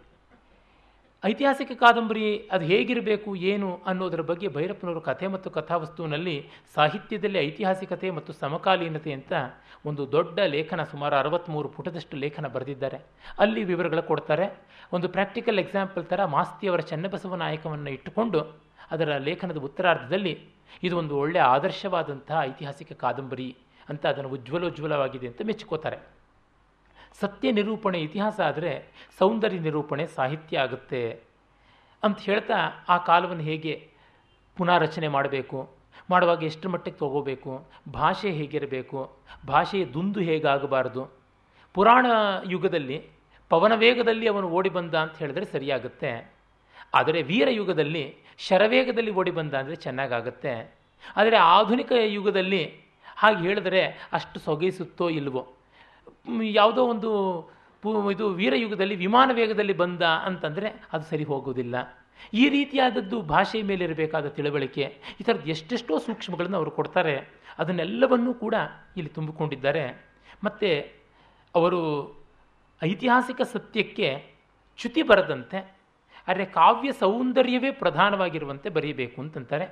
ಸಾಹಿತ್ಯ ಕೃತಿಗೆ ಬೇಕಾದದ್ದು ಐತಿಹಾಸಿಕದ ತದ್ರೂಪವಲ್ಲ, ಸಹಜತೆ. ಅಂದರೆ ತದೇವ ಅಲ್ಲ ತತ್ ಸದೃಶ ಅದರಂತೆ. ಹಾಗೆ ಅನ್ನಿಸ್ಬೇಕು ಅಂತ. ಅದೇ ಸಂದರ್ಭದಲ್ಲಿ ಅವರು ಮತ್ತೊಂದು ಮಾತು ಹೇಳ್ತಾರೆ, ಶಾಕುಂತಲದಲ್ಲಿ ಪ್ರಜಾಪ್ರಭುತ್ವದ ತಗಾದೆಗಳನ್ನು, ಕ್ಷಾತ್ ಕ್ಷಾತ್ರ ಪ್ರಜಾಪ್ರಭುತ್ವದ ತಗಾದೆಗಳನ್ನು, ಮಹಾಭಾರತದಲ್ಲಿ ವರ್ಗ ಸಂಘರ್ಷವನ್ನು ಇದನ್ನೆಲ್ಲ ಕಾಣುವಂಥ ಎಡಪಂಥೀಯರ ಧೋರಣೆ ಇದೆಯಲ್ಲ, ಅದು ಹೇಗೆ ಅಸಹಜವಾಗುತ್ತೆ? ಆ ಸಾಹಿತ್ಯ ಕೃತಿಯಲ್ಲಿ ಅವಕಾಶವಿಲ್ಲದಂಥದ್ದಾಗತ್ತೆ, ಅದು ಅದು ಹೊರಗಿಂದ ಹೇರಲ್ಪಟ್ಟದ್ದಾಗತ್ತೆ ಅನ್ನೋದು ತೋರಿಸ್ತಾರೆ. ಅಂದರೆ ಇಸಮ್ಗಳಿಗೆ ಪ್ರೇರಿತವಾಗಿ ಬರೆಯಬಾರದು, ವಿಶೇಷವಾಗಿ ಇತಿಹಾಸದ ಕಾದಂಬರಿಯನ್ನು ಅಂತ. ಅವರ ಈಚಿನ ಐತಿಹಾಸಿಕ ಕಾದಂಬರಿಯಲ್ಲಿ ಕೂಡ ಅದೇ ದೃಷ್ಟಿಯನ್ನು ಇಟ್ಟುಕೊಂಡಿರೋದು ವಿಶಿಷ್ಟವಾಗಿ ಚರ್ಚಿತವಾಗಿದೆ, ಅವರ ಪ್ರಸ್ತಾವನೆಯು ಅಲ್ಲಿ ದೀರ್ಘವಾಗಿ ಬಂದಿದೆ, ನಮಗದು ಗೊತ್ತಾಗುತ್ತೆ. ಇರಲಿ. ಮತ್ತು ಇಲ್ಲಿ ಅವರು ತಗೊಂಡಿದ್ದರ ಬಗ್ಗೆ ಒಂದು ಸ್ವಲ್ಪ ತಕರಾರುಗಳು ನನಗಿವೆ. ಅದನ್ನು ಹೇಳಿಬಿಡ್ತೀನಿ. ಅವರ ಹತ್ರ ಐದು ವರ್ಷದಿಂದ ತ ಐದಾರು ವರ್ಷಗಳಿಂದಲೂ ತಕರಾರು ಮಾಡ್ತಾ ಇದ್ದೀನಿ. ಅದು ಹಾವು ಸಾಯೋಲ್ಲ, ಕೋಲು ಮುರಿಯೋಲ್ಲ ಬಗೆಹರಿದಿಲ್ಲ. ಇಲ್ಲಿ ನಾಗಭಟ್ಟ ಮುಖ್ಯ ಪಾತ್ರ ಅಂತಂದೆ. ಅವನು ಕಲ್ಪಿತ. ಅಮರುಕ ಇತಿಹಾಸದಲ್ಲಿ ಇದ್ದನೋ ಇಲ್ವೋ ಅದು ಪ್ರಶ್ನಾರ್ಹವಾದದ್ದು. ಅಮರುಕನ ಹೆಸರಿನಲ್ಲಿ ಒಂದು ಸಂಸ್ಕೃತದಲ್ಲಿ ಅದ್ಭುತವಾದ ಶೃಂಗಾರ ಶತಕ ಇದೆ. ಆದರೆ ಶಂಕರ ವಿಜಯಾದಿಗಳಲ್ಲಿ ಅಮರುಕ ಕಾಶ್ಮೀರದ ರಾಜ ಅಂತ ಬರುತ್ತೆ. ಇವರಾದರೆ ಅಮರಾವತಿ ಅಂತ ಮಾಡಿಕೊಂಡು, ತಾರಾವತಿ ಅಂತ ಮಾಡಿಕೊಂಡು ಅದು ಒಂದು ಪ್ರತ್ಯೇಕವಾದ ರಾಜ್ಯ. ರಾಷ್ಟ್ರಕೂಟರಿಗೂ, ಗುರ್ಜರ ಪ್ರತಿಹಾರರಿಗೂ ಮಧ್ಯೆ ಇದ್ದದ್ದು ಅಂತ. ಅಂದರೆ ಮಹಾರಾಷ್ಟ್ರಗೂ ಗುಜರಾತ್ಗೂ ಮಧ್ಯೆ ಇದ್ದ ಸಣ್ಣ ರಾಜ್ಯ ಅನ್ನುವಂತೆ ತೋರ್ಪಡಿಸ್ತಾರೆ. ಇದು ಒಂದು ಕಾಲ್ಪನಿಕವಾದ ಸೆಟ್ ಸೆಟ್ವೆಪ್ ಅಂತ ಅನಿಸುತ್ತೆ. ಅದು ಹೇಗೆ ಇರಲಿ? ಅಲ್ಲಿ ಅವರು ಮಾಡಿರುವ ಸೊಗಸು ನೋಡಿ, ಕಥೆಗೆ ಇತಿಹಾಸದ ಪ್ರಮುಖ ಪಾತ್ರಗಳನ್ನು, ಪ್ರಸಿದ್ಧ ಪಾತ್ರಗಳನ್ನೇ, ಮುಖ್ಯ ಪಾತ್ರಗಳನ್ನಾಗಿ ಇಟ್ಕೊಂಡ್ಬಿಟ್ರೆ, ಇತಿಹಾಸದ ಪ್ರಸಿದ್ಧ ವ್ಯಕ್ತಿಗಳನ್ನು, ಕಥಾವಾಹಿಗಳಾಗಿ ಮುಖ್ಯ ಪಾತ್ರವಾಗಿ ಇಟ್ಕೊಂಡ್ಬಿಟ್ರೆ ಲೇಖಕನಿಗೆ ಸ್ವಾತಂತ್ರ್ಯ ತುಂಬ ಕಡಿಮೆ ಆಗಿಬಿಡುತ್ತೆ. ಮುಖ್ಯ ಪಾತ್ರಗಳನ್ನು ಮನಸ್ಸೋ ಇಚ್ಛೆ ತಿದ್ದೋಕ್ಕಾಗೋಲ್ಲ ತೀಡೋಕ್ಕಾಗೋಲ್ಲ ಆನಂದವರ್ಧನನ ಮಾತು ಮಾರ್ಮಿಕವಾದದ್ದು. ಸಂತಿ ಸಿದ್ಧರಸ ಪ್ರಖ್ಯಾ ಏಚ ರಾಮಾಯಣಾದಯ ಕಥಾಶ್ರಯ ನತೈರ್ಯೋಜ್ಯ ಸ್ವೇಚ್ಛಾ ರಸವಿರೋಧಿನಿ. ಸಿದ್ಧರಸವಾದ ರಾಮಾಯಣ ಮಹಾಭಾರತಗಳಲ್ಲಿ ಮನಸ್ವಿ ಬಾಯಿಗೆ ಬಂದಂತೆ ಬದಲಾವಣೆಗಳನ್ನು ಮಾಡಬಾರದು ಅಂತ.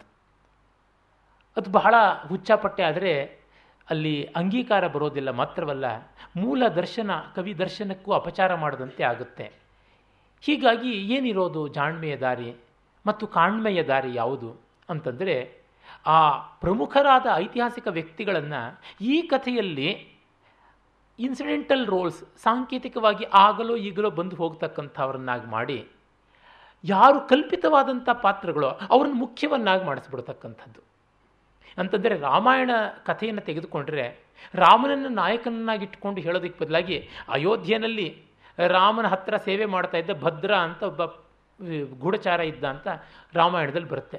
ಆ ಭದ್ರನ್ನ ಅವನ ಮೊಮ್ಮಗನ್ನೋ ಅವನ ಹೆಂಡತಿನೋ ಅದನ್ನು ಇಟ್ಕೊಂಡು ಮಾಡಿದ್ರೆ ಆಗುತ್ತೆ.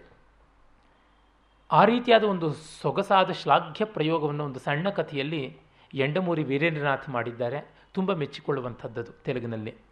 ಅಂಥ ಒಳ್ಳೆಯ ಕಥೆಗಳು ಕನ್ನಡಕ್ಕೆ ಅನುವಾದ ಆಗೋಲ್ಲ. ಅವರ ಬರೀ ರೋಮಾಂಚಕವಾದ ಕಾದಂಬರಿಗಳು, ಕೆಲಸಕ್ಕೆ ಬಾರದೇ ಇರತಕ್ಕಂಥ ಪರ್ಸನಾಲಿಟಿ ಡೆವಲಪ್ಮೆಂಟ್ ಕೊಚ್ಚೆ, ಅದು ಮಾತ್ರ ಕನ್ನಡಕ್ಕೆ ಜಾಸ್ತಿ ಅನುವಾದವಾಗಿ ಬರುತ್ತಷ್ಟೇ ಅವರ best of him has not come to Kannada ಇರಲಿ. ಇಲ್ಲಿಗೆ ನಾವು ನೋಡಿದ್ರೆ ನಾಗಭಟ್ಟ ಕಲ್ಪಿತ. ಅರೆ, ಇಲ್ಲಿ ಬರುವ ಮಂಡನ ಮಿಶ್ರ, ಶಂಕರ, ಉಭಯ ಭಾರತಿ, ಕುಮಾರಿಲ ಭಟ್ಟ, ಇವರುಗಳೆಲ್ಲರೂ ಇತಿಹಾಸದ ಪಾತ್ರಗಳು. ಆದರೆ ಅವರಿಗೆ ಪ್ರಧಾನವಾದಂಥ ಆಯಾಮ ಅಲ್ಲಿ ಸಿಗೋಲ್ಲ. ಸಪೋರ್ಟಿಂಗ್ ಕ್ಯಾರೆಕ್ಟರ್ಸ್ ತರಹ. ಹೀರೋಗೆ ಅಕ್ಕ, ತಂಗಿ, ತಂದೆ, ತಾಯಿ, ಅಥವಾ ಕ್ಲಾಸ್ಮೇಟು ಅಥವಾ ಕ್ಲಾಸ್ ರೂಮ್ನ ಟೀಚರು, ಈ ರೀತಿಯಾಗಿ ಅವ್ರು ಬಂದು ಹೊರಟೋಗ್ಬಿಡ್ತಾರೆ ಆಧುನಿಕ ಸಿನಿಮಾಗಳಲ್ಲಿದ್ದಂತೆ. ಅದರ ಮೂಲಕವಾಗಿ ಕಥೆಗೆ ಒಂದು ಆವರಣವನ್ನು ತಂದುಕೊಟ್ಟಂತೆ ಆಗುತ್ತೆ. ಆ ಒಂದು ಎನ್ವಿರಾನ್ಮೆಂಟ್ ಆ್ಯಂಬಿಯನ್ಸ್ ಆರೋಮ ಅವನ್ನೆಲ್ಲ ಕ್ರಿಯೇಟ್ ಮಾಡಿದಂತೆ ಆಗುತ್ತೆ. ಕಥೆಗೊಂದು ಐತಿಹಾಸಿಕವಾದ ಪರಿಮಳ ಬರುತ್ತೆ. ಆದರೆ ಅದು ತುಂಬ ಗಾಢವಾಗಿ ತಲೆನೋವು ಬರೋಲ್ಲ. ಇಲ್ಲದೇ ಇದ್ದರೆ ಐತಿಹಾಸಿಕ ವ್ಯಕ್ತಿಗಳನ್ನ ಇಟ್ಕೊಂಡ್ರೆ ಒಂದೋ ಅವರನ್ನು ಒಪ್ಪಿಕೊಳ್ಬೇಕು, ಇಲ್ಲ ಅವರನ್ನು ತಿರಸ್ಕರಿಸಬೇಕು. ಹೀಗೆ ಇಷ್ಟಾನಿಷ್ಟಗಳನ್ನೇ ಹಿಡ್ಕೊಂಡು ಹೋಗುವಂಥದ್ದು ಕಾವ್ಯ ಆಗೋದಿಲ್ಲ. ಅದು ಕಸರತ್ತಾಗುತ್ತೆ. ಅದು ಕಾದಂಬರಿ ಆಗೋದಿಲ್ಲ. ಮ್ಯಾನಿಫೆಸ್ಟೋ ಆಗುತ್ತೆ. ಈ ದೃಷ್ಟಿಯಿಂದ ನೋಡಿದಾಗ ಅವರು ಸಾರ್ಥದಲ್ಲಿ ಸಾಧಿಸಿರುವಂಥ ಮಹತ್ವದ ಸ್ವಾರಸ್ಯದ ಸಂಗತಿ ಎಷ್ಟು ದೊಡ್ಡದು ಅಂತ ಅನಿಸುತ್ತೆ. ಈ ಥರದ್ದನ್ನು ನಾನು ಈಚೆಗೆ ಸುಭದ್ರಾ ಸೇನ್ ಗುಪ್ತಾ ಅನ್ನುವರು ಇಂಗ್ಲೀಷ್ನಲ್ಲಿ ಐತಿಹಾಸಿಕ ಕಥೆಗಳನ್ನು ಕೆಲವು ತುಂಬ ಚೆನ್ನಾಗಿ ಬರೆದಿದ್ದಾರೆ. ಅಲ್ಲಿ ಕಂಡೆ ಅದ್ಭುತವಾದ ತಂತ್ರ, ತುಂಬ ಸೊಗಸಾದಂಥದ್ದು. ಅಲ್ಲಿ ಹೀಗೆ ಟ್ಯಾಂಜೆನ್ಷಿಯಲ್ ಕ್ಯಾರೆಕ್ಟರ್ಸ್ ತುಂಬ ಚೆನ್ನಾಗಿ ಕಥೆಯನ್ನು ನಡೆಸೋದು ಗೊತ್ತಾಗುತ್ತೆ. ನಾಗಭಟ್ಟ ತನ್ನ ಗೆಳೆಯನ ಮಾತು ಕೇಳಿಕೊಂಡು ಸಾರ್ಥಕ್ಕೆ ಬಂದ. ಆದರೆ ಗೆಳೆಯನಿಗೆ ಸಾರ್ಥದ ಬಗ್ಗೆ ಆಸ್ತಿ ಇರಲಿಲ್ಲ, ಸ್ವಾರ್ಥದ ಬಗ್ಗೆ ಇತ್ತು. ಇವಳ ಹೆಂಡತಿಯ, ಇವನ ಹೆಂಡತಿಯ ಮೇಲೆ ಕಣ್ಣು ಹಾಕಿದ್ದ. ಹಾಗಾಗಿ ಅಮರಕನ ಲಾಂಪಟ್ಯದ ಒಂದು ಮುಖವನ್ನು ತಂದು ತೋರಿಸ್ತಾರೆ.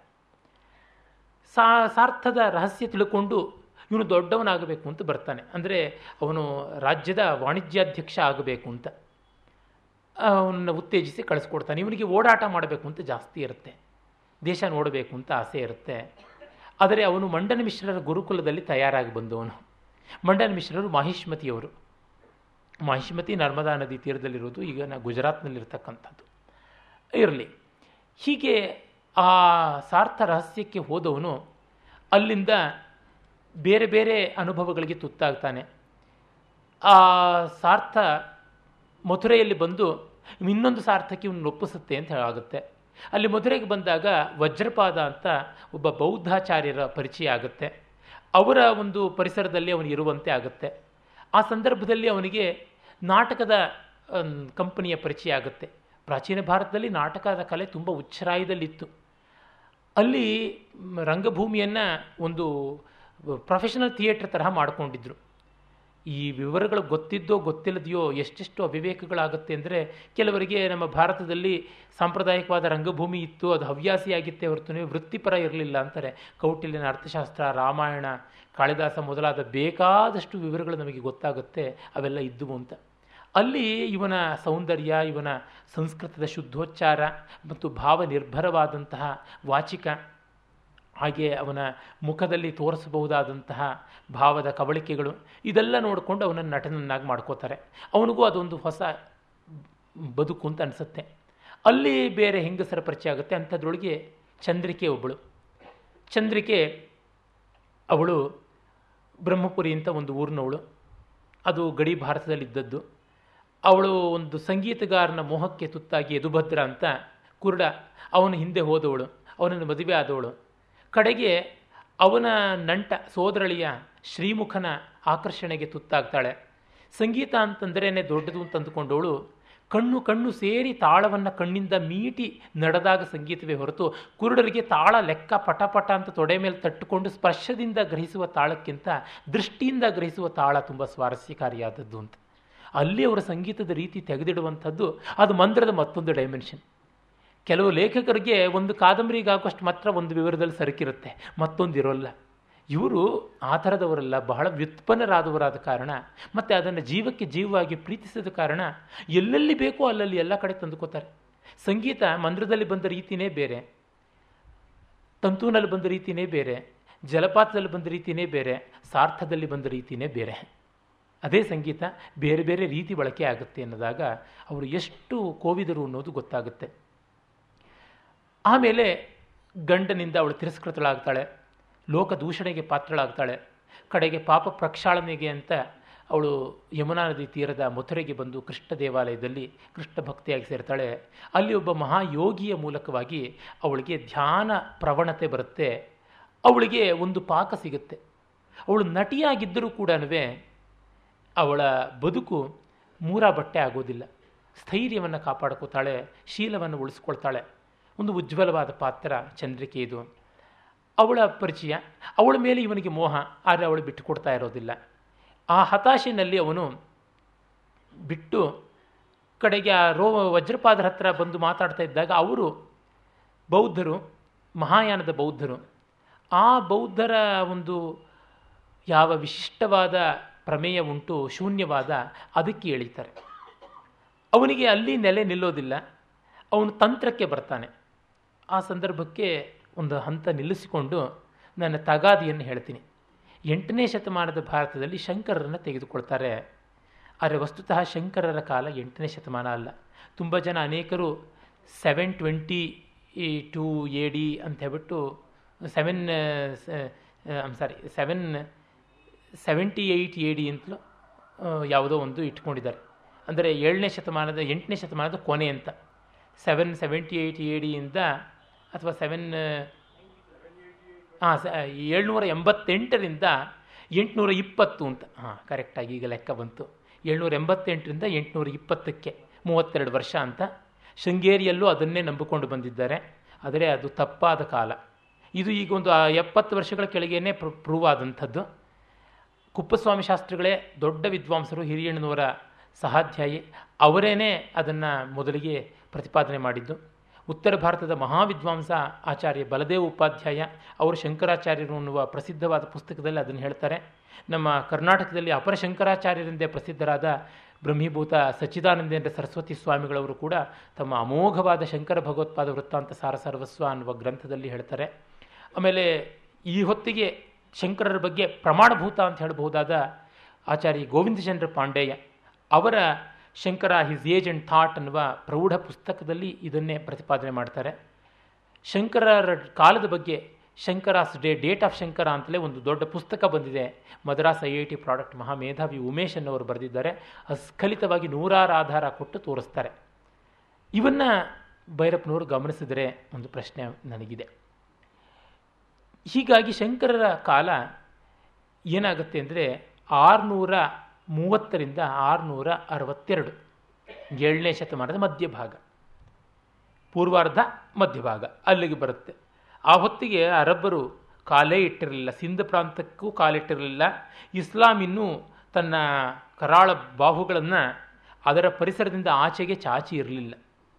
ಹೀಗಾಗಿ ಶಂಕರರು ಈ ಕಾಲಕ್ಕೆ ಬರುವಂಥದ್ದಲ್ಲ. ಅರೆ ಕಾದಂಬರಿ ಹಾಗೆ ಮಾಡಿದೆ. ಅದನ್ನು ನಾನು ಕೇಳಿದ್ದೆ ಭೈರಪ್ಪನವ್ರಿಗೆ. ಅನೇಕ ಜನ ವಿದ್ವಾಂಸರು ಒಪ್ಪಿದ್ದಾರಲ್ಲ ಏಳ್ನೂರ ಎಂಬತ್ತೆಂಟರಿಂದ ಎಂಟುನೂರ ಇಪ್ಪತ್ತು ಅದನ್ನು ನಾನು ಗೃಹೀತ ಇಟ್ಕೊಂಡಿದ್ದೀನಿ ಅಂತಂದರು. ಕಾದಂಬರಿಗೆ ಅಷ್ಟು ಸಾಕು ಅಂತ. ಆದರೆ ಅವರಿಂದ ನಾನು ಮತ್ತೂ ನಿರೀಕ್ಷೆ ಮಾಡ್ತೀನಿ. ಏಕೆಂದರೆ ಅವರು ಆರ್ಯರ ಆಗಮನ ಅನ್ನುವಂಥ ಒಂದು ಭಾವನೆಯನ್ನು ಪರ್ವದಲ್ಲಿ ಇಟ್ಟುಕೊಂಡವರು, ಆವರಣದ ಹೊತ್ತಿಗೆ ಅದನ್ನು ಬಿಟ್ಟವರು. When he has updated in the other case why not here ಅಂತನ್ನುವಂಥದ್ದು ನನಗಿರುವ ತಗಾದೆ. ಮತ್ತು ಇನ್ನೊಂದು ಏನಾಗಿದೆ ಅಂತಂದರೆ, ಅಲ್ಲಿ ಶಂಕರರ ಸನ್ಯಾಸ ಪದ್ಧತಿ ಒಂದು ರೀತಿ ಬದುಕಿನ ಪಲಾಯನವಾದ ಅನ್ನುವಂಥ ಚಿತ್ರಣ ಆಗಿದೆ. ನಾನು ಶಂಕರರ ಅಭಿಮಾನಿ, ಅನುಯಾಯಿ ಅಂತ ಅನ್ನೋ ದೃಷ್ಟಿಯಿಂದ ಸಮರ್ಥನೆ ಮಾಡ್ತಾ ಇಲ್ಲ. ಆದರೆ ಶಂಕರರ ಪ್ರಭಾವ ಅಷ್ಟು ದೊಡ್ಡದಾಗಿ ಆ ಕಾಲಕ್ಕೆ ಯಾರ ಮೇಲೂ ಆಗಿರಲಿಲ್ಲ. ಮತ್ತು ಶಂಕರರ ಸನ್ಯಾಸ ಅನ್ನುವಂಥದ್ದು ವ್ಯವಹಾರೇ ಭಟ್ಟನಯ ಅನ್ನುವುದನ್ನು ಒಪ್ಪಿಕೊಂಡಿರ್ತಕ್ಕಂಥದ್ದು. ಯಾರೋ ಕೆಲವರಿಗೆ ಮಾತ್ರ ಆರಂಭದಲ್ಲಿಯೇ ಸನ್ಯಾಸಕ್ಕೆ ಒಲವು ಬರುತ್ತೆ. ಆದರೆ ಮಿಕ್ಕವರೆಲ್ಲ ಕರ್ಮವನ್ನು ಮಾಡಲೇಬೇಕು. ಚಿತ್ತಸ್ಯ ಶುದ್ಧಯೇ ಕರ್ಮ ನತು ವಸ್ತುಪಲಬ್ಧಯೇ ಎನ್ನುವಲ್ಲಿ ಕರ್ಮವನ್ನು ಅವರ ಪ್ರಸಿದ್ಧವಾದ ಸಾಧನ ಪಂಚಕದಲ್ಲಿ ವೇದೋ ನಿತ್ಯ ಮಧೀಯತಾಂ ತದುದಿತಂ ಕರ್ಮ ಸ್ವನುಷ್ಠೀಯತಾಂ ಅಂತಲೇ ಆರಂಭವಾಗುತ್ತೆ. ಹೀಗಾಗಿ ತ್ರಿವರ್ಗಕ್ಕೆ ಸಂಬಂಧಪಟ್ಟಂತೆ ಭಾಟ್ಟ ಮೀಮಾಂಸೆಯನ್ನೇ ಅವರು ಒಪ್ಪಿದ್ದಾರೆ. ಆ ಕಾರಣವು ನಾವು ನೋಡಿಕೊಂಡಾಗ ಗೊತ್ತಾಗುತ್ತೆ. ಮತ್ತು ಮಂಡನ ಮಿಶ್ರರು ಶಂಕರರ ಸಾಕ್ಷಾತ್ ಶಿಷ್ಯರಲ್ಲ ಅನ್ನೋದು ಈಗ ಪ್ರೂವ್ ಆಗಿರ್ತಕ್ಕಂಥ ಸತ್ಯ ಸಂಗತಿ. ಆಚಾರ್ಯ ಭಾರತ ರತ್ನ ಪಿ ವಿ ಕಾಣಿಯವರಿಂದ ಮೊದಲುಗೊಂಡು ಬೇಕಾದಷ್ಟು ಜನ ಅದರ ಬಗ್ಗೆ ಮಾಡಿದ್ದಾರೆ. ಇಲ್ಲಿ ಅದು ಬರುತ್ತೆ, ಆದರೆ ಶಂಕರ ವಿಜಯವೇ ದೊಡ್ಡ ಆಧಾರವಾಗಿದೆ. ಅಂದರೆ ಭೈರಪ್ಪನವರು ನಿರಾಧಾರವಾಗಿ ಬರೆದಿಲ್ಲ, ಆದರೆ ಆಧಾರಗಳು ಈಗ ಐತಿಹಾಸಿಕ ಸಂಶೋಧನೆಯಿಂದ ಪ್ರಶ್ನಿತವಾಗಿ ಅಷ್ಟು ಮಾತ್ರವಲ್ಲ ತಿರಸ್ಕೃತವೂ ಆಗಿವೆ. ಹೀಗೆ ನೋಡಿದಾಗ ಇಲ್ಲಿ ಕೆಲವು ಅಸಾಂಗತ್ಯ ಕಂಡುಬರುತ್ತೆ. ಆದರೆ ಈ ಕಾದಂಬರಿಯ ಆಸ್ವಾದಕ್ಕಾಗಲಿ, ಅದು ಏನು ಹೇಳೋಕ್ಕೆ ಹೊರಟಿದೆ ಅನ್ನೋದಕ್ಕಾಗಲಿ ಇವು ಏನು ಪರಿಣಾಮ ಬೀರುವಂಥದ್ದಲ್ಲ. ಅದನ್ನು ನಾನು ಹೇಳ್ತೀನಿ. ನನ್ನ ಕೇಸ್ ಆ ಮಟ್ಟಕ್ಕೆ ದುರ್ಬಲವೇ ಆದದ್ದು. ಆದರೆ ಅಲ್ಲಿಂದ ಬರುವ ಕೆಲವು ಧ್ವನಿಗಳು ಮಾತ್ರ ನಾವು ಸರಿಯಾದ ಅರ್ಥದಲ್ಲಿ ತೆಗೆದುಕೊಳ್ಳಬೇಕಾಗುತ್ತೆ ಅದರ ವಿಶ್ಲೇಷಣೆಯನ್ನು ಮುಂದೆ ಮಾಡ್ತೀನಿ ನಾನು. ಆಮೇಲೆ ಮುಸಲ್ಮಾನರ ದಾಳಿಯನ್ನು ಶಂಕರರ ಸಿದ್ಧಾಂತ ಎದುರಿಸಲಾಗದಂತೆ ಮಾಡಿತು ಅನ್ನುವ ಧ್ವನಿ ಇಲ್ಲಿಂದ ಬರುತ್ತೆ. ಹಾಗಿಲ್ಲ. ಹಾಗಾಗಿದ್ದೇ ಪಕ್ಷದಲ್ಲಿ ಶಂಕರರ ಅವಿಚ್ಛಿನ್ನ ಪರಂಪರೆಯ ಶ್ರದ್ಧಾಳುವಾದ ಅನುಯಾಯಿಯಾದ ವಿದ್ಯಾರಣ್ಯರು ದೊಡ್ಡ ಹಿಂದೂ ಧೌರೇಯ ಸಾಮ್ರಾಜ್ಯವನ್ನು ಸ್ಥಾಪನೆ ಮಾಡುವುದಕ್ಕೆ ಕೀಲಕವಾಗುವುದಾಗಲಿ ಮತ್ತು ತನ್ಮೂಲಕವಾಗಿ ದಕ್ಷಿಣ ಭಾರತವನ್ನೆಲ್ಲ ಯವನಾಕ್ರಾಂತಿಯಿಂದ ಉಳಿಸೋದಕ್ಕಾಗಲಿ ಹೇಗಾಗ್ತಾ ಇತ್ತು? ಈ ಕಾರಣದಿಂದ ನಮಗೆ ಗೊತ್ತಾಗುತ್ತೆ ವೇದಾಂತದ ದಾರಿ ಪಲಾಯನವಾದ ಅಲ್ಲ ಅಂತ. ಆದರೆ ಒಂದು corrupt form of any learning will lead to escapism ಆ ಅರ್ಥ ವೇದಾಂತಕ್ಕೂ ಬರ್ಬೋದು, ಬೌದ್ಧಕ್ಕೂ ಬರ್ಬೋದು, ಸಾಂಖ್ಯಕ್ಕೂ ಬರ್ಬೋದು, ಮೀಮಾಂಸೆಗೂ ಬರ್ಬೋದು, ಯಾವುದಕ್ಕೂ ಬರ್ಬೋದು. ಆ ದೃಷ್ಟಿಯಿಂದ ನೋಡಿದಾಗ ಪಲಾಯನವಾದ ಆದರೆ ಅದು ಹೌದು. ಮತ್ತು ಶಂಕರರು ನಿಜವಾಗಿ ಹೇಳಬೇಕು ಅಂತಿದ್ದರೆ ಗ್ರಾಸ್ ರೂಟ್ ಲೆವೆಲ್ಗೆ ಇಳಿದವರು ಅಲ್ಲವೇ ಅಲ್ಲ. ಅವರು ದೊಡ್ಡ ವಿದ್ವಾಂಸರು. ವಿದ್ವಾಂಸರ ನಡುವಿನಲ್ಲಿ ಇದ್ದಂಥದ್ದಾಗಿ ಜನಸಾಮಾನ್ಯರ ಮೇಲೆ ನೇರವಾದ ಪ್ರಭಾವ ಅನ್ನುವಂಥದ್ದು ಆದದ್ದಲ್ಲ. ಇವತ್ತಿಗೂ ಶಂಕರರ ಸಿದ್ಧಾಂತ ಜನಸಾಮಾನ್ಯರಿಗೆ ಸರಿಯಾಗಿ ಗೊತ್ತೇ ಆಗಿಲ್ಲ ಅನಿಸುತ್ತೆ. ಅದರಿಂದಲೇ ಅದ್ವೈತದಷ್ಟು ಮಿಸ್ಇಂಟರ್ಪ್ರೆಟ್ ಆದಂಥದ್ದು ಇನ್ಯಾವ ಸಿದ್ಧಾಂತವೂ ಇಲ್ಲ ಅನಿಸುತ್ತೆ. ಬಹಳ ಸುಲಭವಾದದ್ದು, ಬಹಳ ಕಷ್ಟವಾಗಿದ್ದಕ್ಕೆ ಅದು ಒಂದು ಕಾರಣ. ಇರಲಿ. ಈ ಬಗ್ಗೆ ಚರ್ಚೆ ಮಾಡಿದ್ರೆ ಕಾದಂಬರಿ ಆಸ್ವಾದಕ್ಕೆ ನೇರವಾದ ಪ್ರಯೋಜನ ಇಲ್ಲ ಅಂತ ಅಲ್ಲಿಗೆ ಬಿಟ್ಟು ನಾನು ಮುಂದಕ್ಕೆ ಹೋಗ್ತೀನಿ. ಬೌದ್ಧದ ಬಗ್ಗೂ ಅದೇ ರೀತಿಯಾಗಿ ಮಾಡಿದ್ದಾರೆ. ಅದರಿಂದ ಒಂದೆರಡು ಕಡೆ ಅವರನ್ನು ಬೌದ್ಧರನ್ನು ಅವರು ಬೌದ್ಧ ತತ್ವವನ್ನು ಜೀವ ವಿರೋಧಿ ಅಂತ ಕೂಡ ಹೇಳಿದರು. ಆ ಸಭೆಯಲ್ಲಿ ನಾನೂ ಇದ್ದೆ. ಆಮೇಲೆ ದೊಡ್ಡ ಗಲಾಟೆ ಕೂಡ ಆಯಿತು. ಪತ್ರಿಕೆಗಳಲ್ಲಿ ಎಲ್ಲ. ಬುದ್ಧನ ಬಗ್ಗೆ ಅವರು ಇಲ್ಲಿಯೇ ಒಂದು ಕಡೆ ಹೇಳ್ತಾರೆ, ಕೃಷ್ಣನನ್ನು ಬುದ್ಧನನ್ನು ಹೋಲಿಸಿ. ಆ ಮಾತುಗಳನ್ನು ನಾನು ಒಪ್ಪಿಕೊಳ್ಳುವಂಥವನೇ. ಆದರೆ ಬುದ್ಧನ ಬಗ್ಗೆ ಹೇಳಿದ್ದು ಅಷ್ಟು ಸರಿಯಾಗಲಾರದು, ಸವಿಯಾಗಲಾರದು ಅಂತ ಕೂಡ ನನಗನ್ಸುತ್ತೆ. ಆ ಒಂದು ಮಾತುಗಳನ್ನು ಓದಿ ತೋರಿಸಬೇಕು. ಕೃಷ್ಣ ಚರಿತ್ರೆಯ ನಾಟಕವನ್ನು ಆಡುತ್ತಾ ಆಡುತ್ತಾ ನನ್ನ ಮನಸ್ಸು ಕೃಷ್ಣನನ್ನು ಬುದ್ಧನೊಡನೆ ಹೋಲಿಸತೊಡಗಿತು ವೀರ, ಶೂರ, ತಂತ್ರ, ತ್ಯಾಗ, ಯೋಗ, ಶೃಂಗಾರ, ಲೌಕಿಕ, ಪಾರಮಾರ್ಥಿಕ, ಪ್ರವೃತ್ತಿ, ನಿವೃತ್ತಿ, ವೈರಾಗ್ಯ, ಕರ್ಮ, ನಿಷ್ಕಾಮ ಕರ್ಮ, ಎಷ್ಟೊಂದು ಸಂಕೀರ್ಣ ವಾಹಿನಿಗಳ ಸೆಲೆ ಅವನು. ವೈರಾಗ್ಯವೊಂದೇ ಬುದ್ಧನ ಸ್ಥಾಯಿರಸ. ಒಂದು ದಿನ ನೀನು ಸಾಯುತ್ತೀಯೇ, ಆದ್ದರಿಂದ ಈಗಲೇ ವಿರಾಗಿಯಾಗು ಎಂಬ ಏಕತಾನತೆ ಎನಿಸತೊಡಗಿತು. ಮಹಾಯಾನ ಪುರಾಣಗಳು ಬೇರೆ ಬೇರೆ ರಸಗಳ ಕಥೆಗಳನ್ನು ತೆಗೆದು ಸೇರಿಸತೊಡಗಿದರೂ ಅವುಗಳ ಭಾವಗಳೆಲ್ಲ ವೈರಾಗ್ಯಕ್ಕೆ ಪೋಷಕವಾಗಿ ಮಾತ್ರ ಬರಬೇಕು. ಅವನದು ಸನ್ಯಾಸ ಧರ್ಮ, ಸನ್ಯಾಸ ಪಾರಮ್ಯವನ್ನು ಮಾತ್ರ ಹೇಳುತ್ತಾನೆ ಎನಿಸಿತು. ಆದರೆ ಇಲ್ಲಿ ನೋಡಿದ್ರೆ ನಮಗೆ ಗೊತ್ತಾಗುತ್ತೆ, ಬುದ್ಧ ಆ ತರಹ ಹೇಳಿಸಿದವನಲ್ಲ ಅಂತ.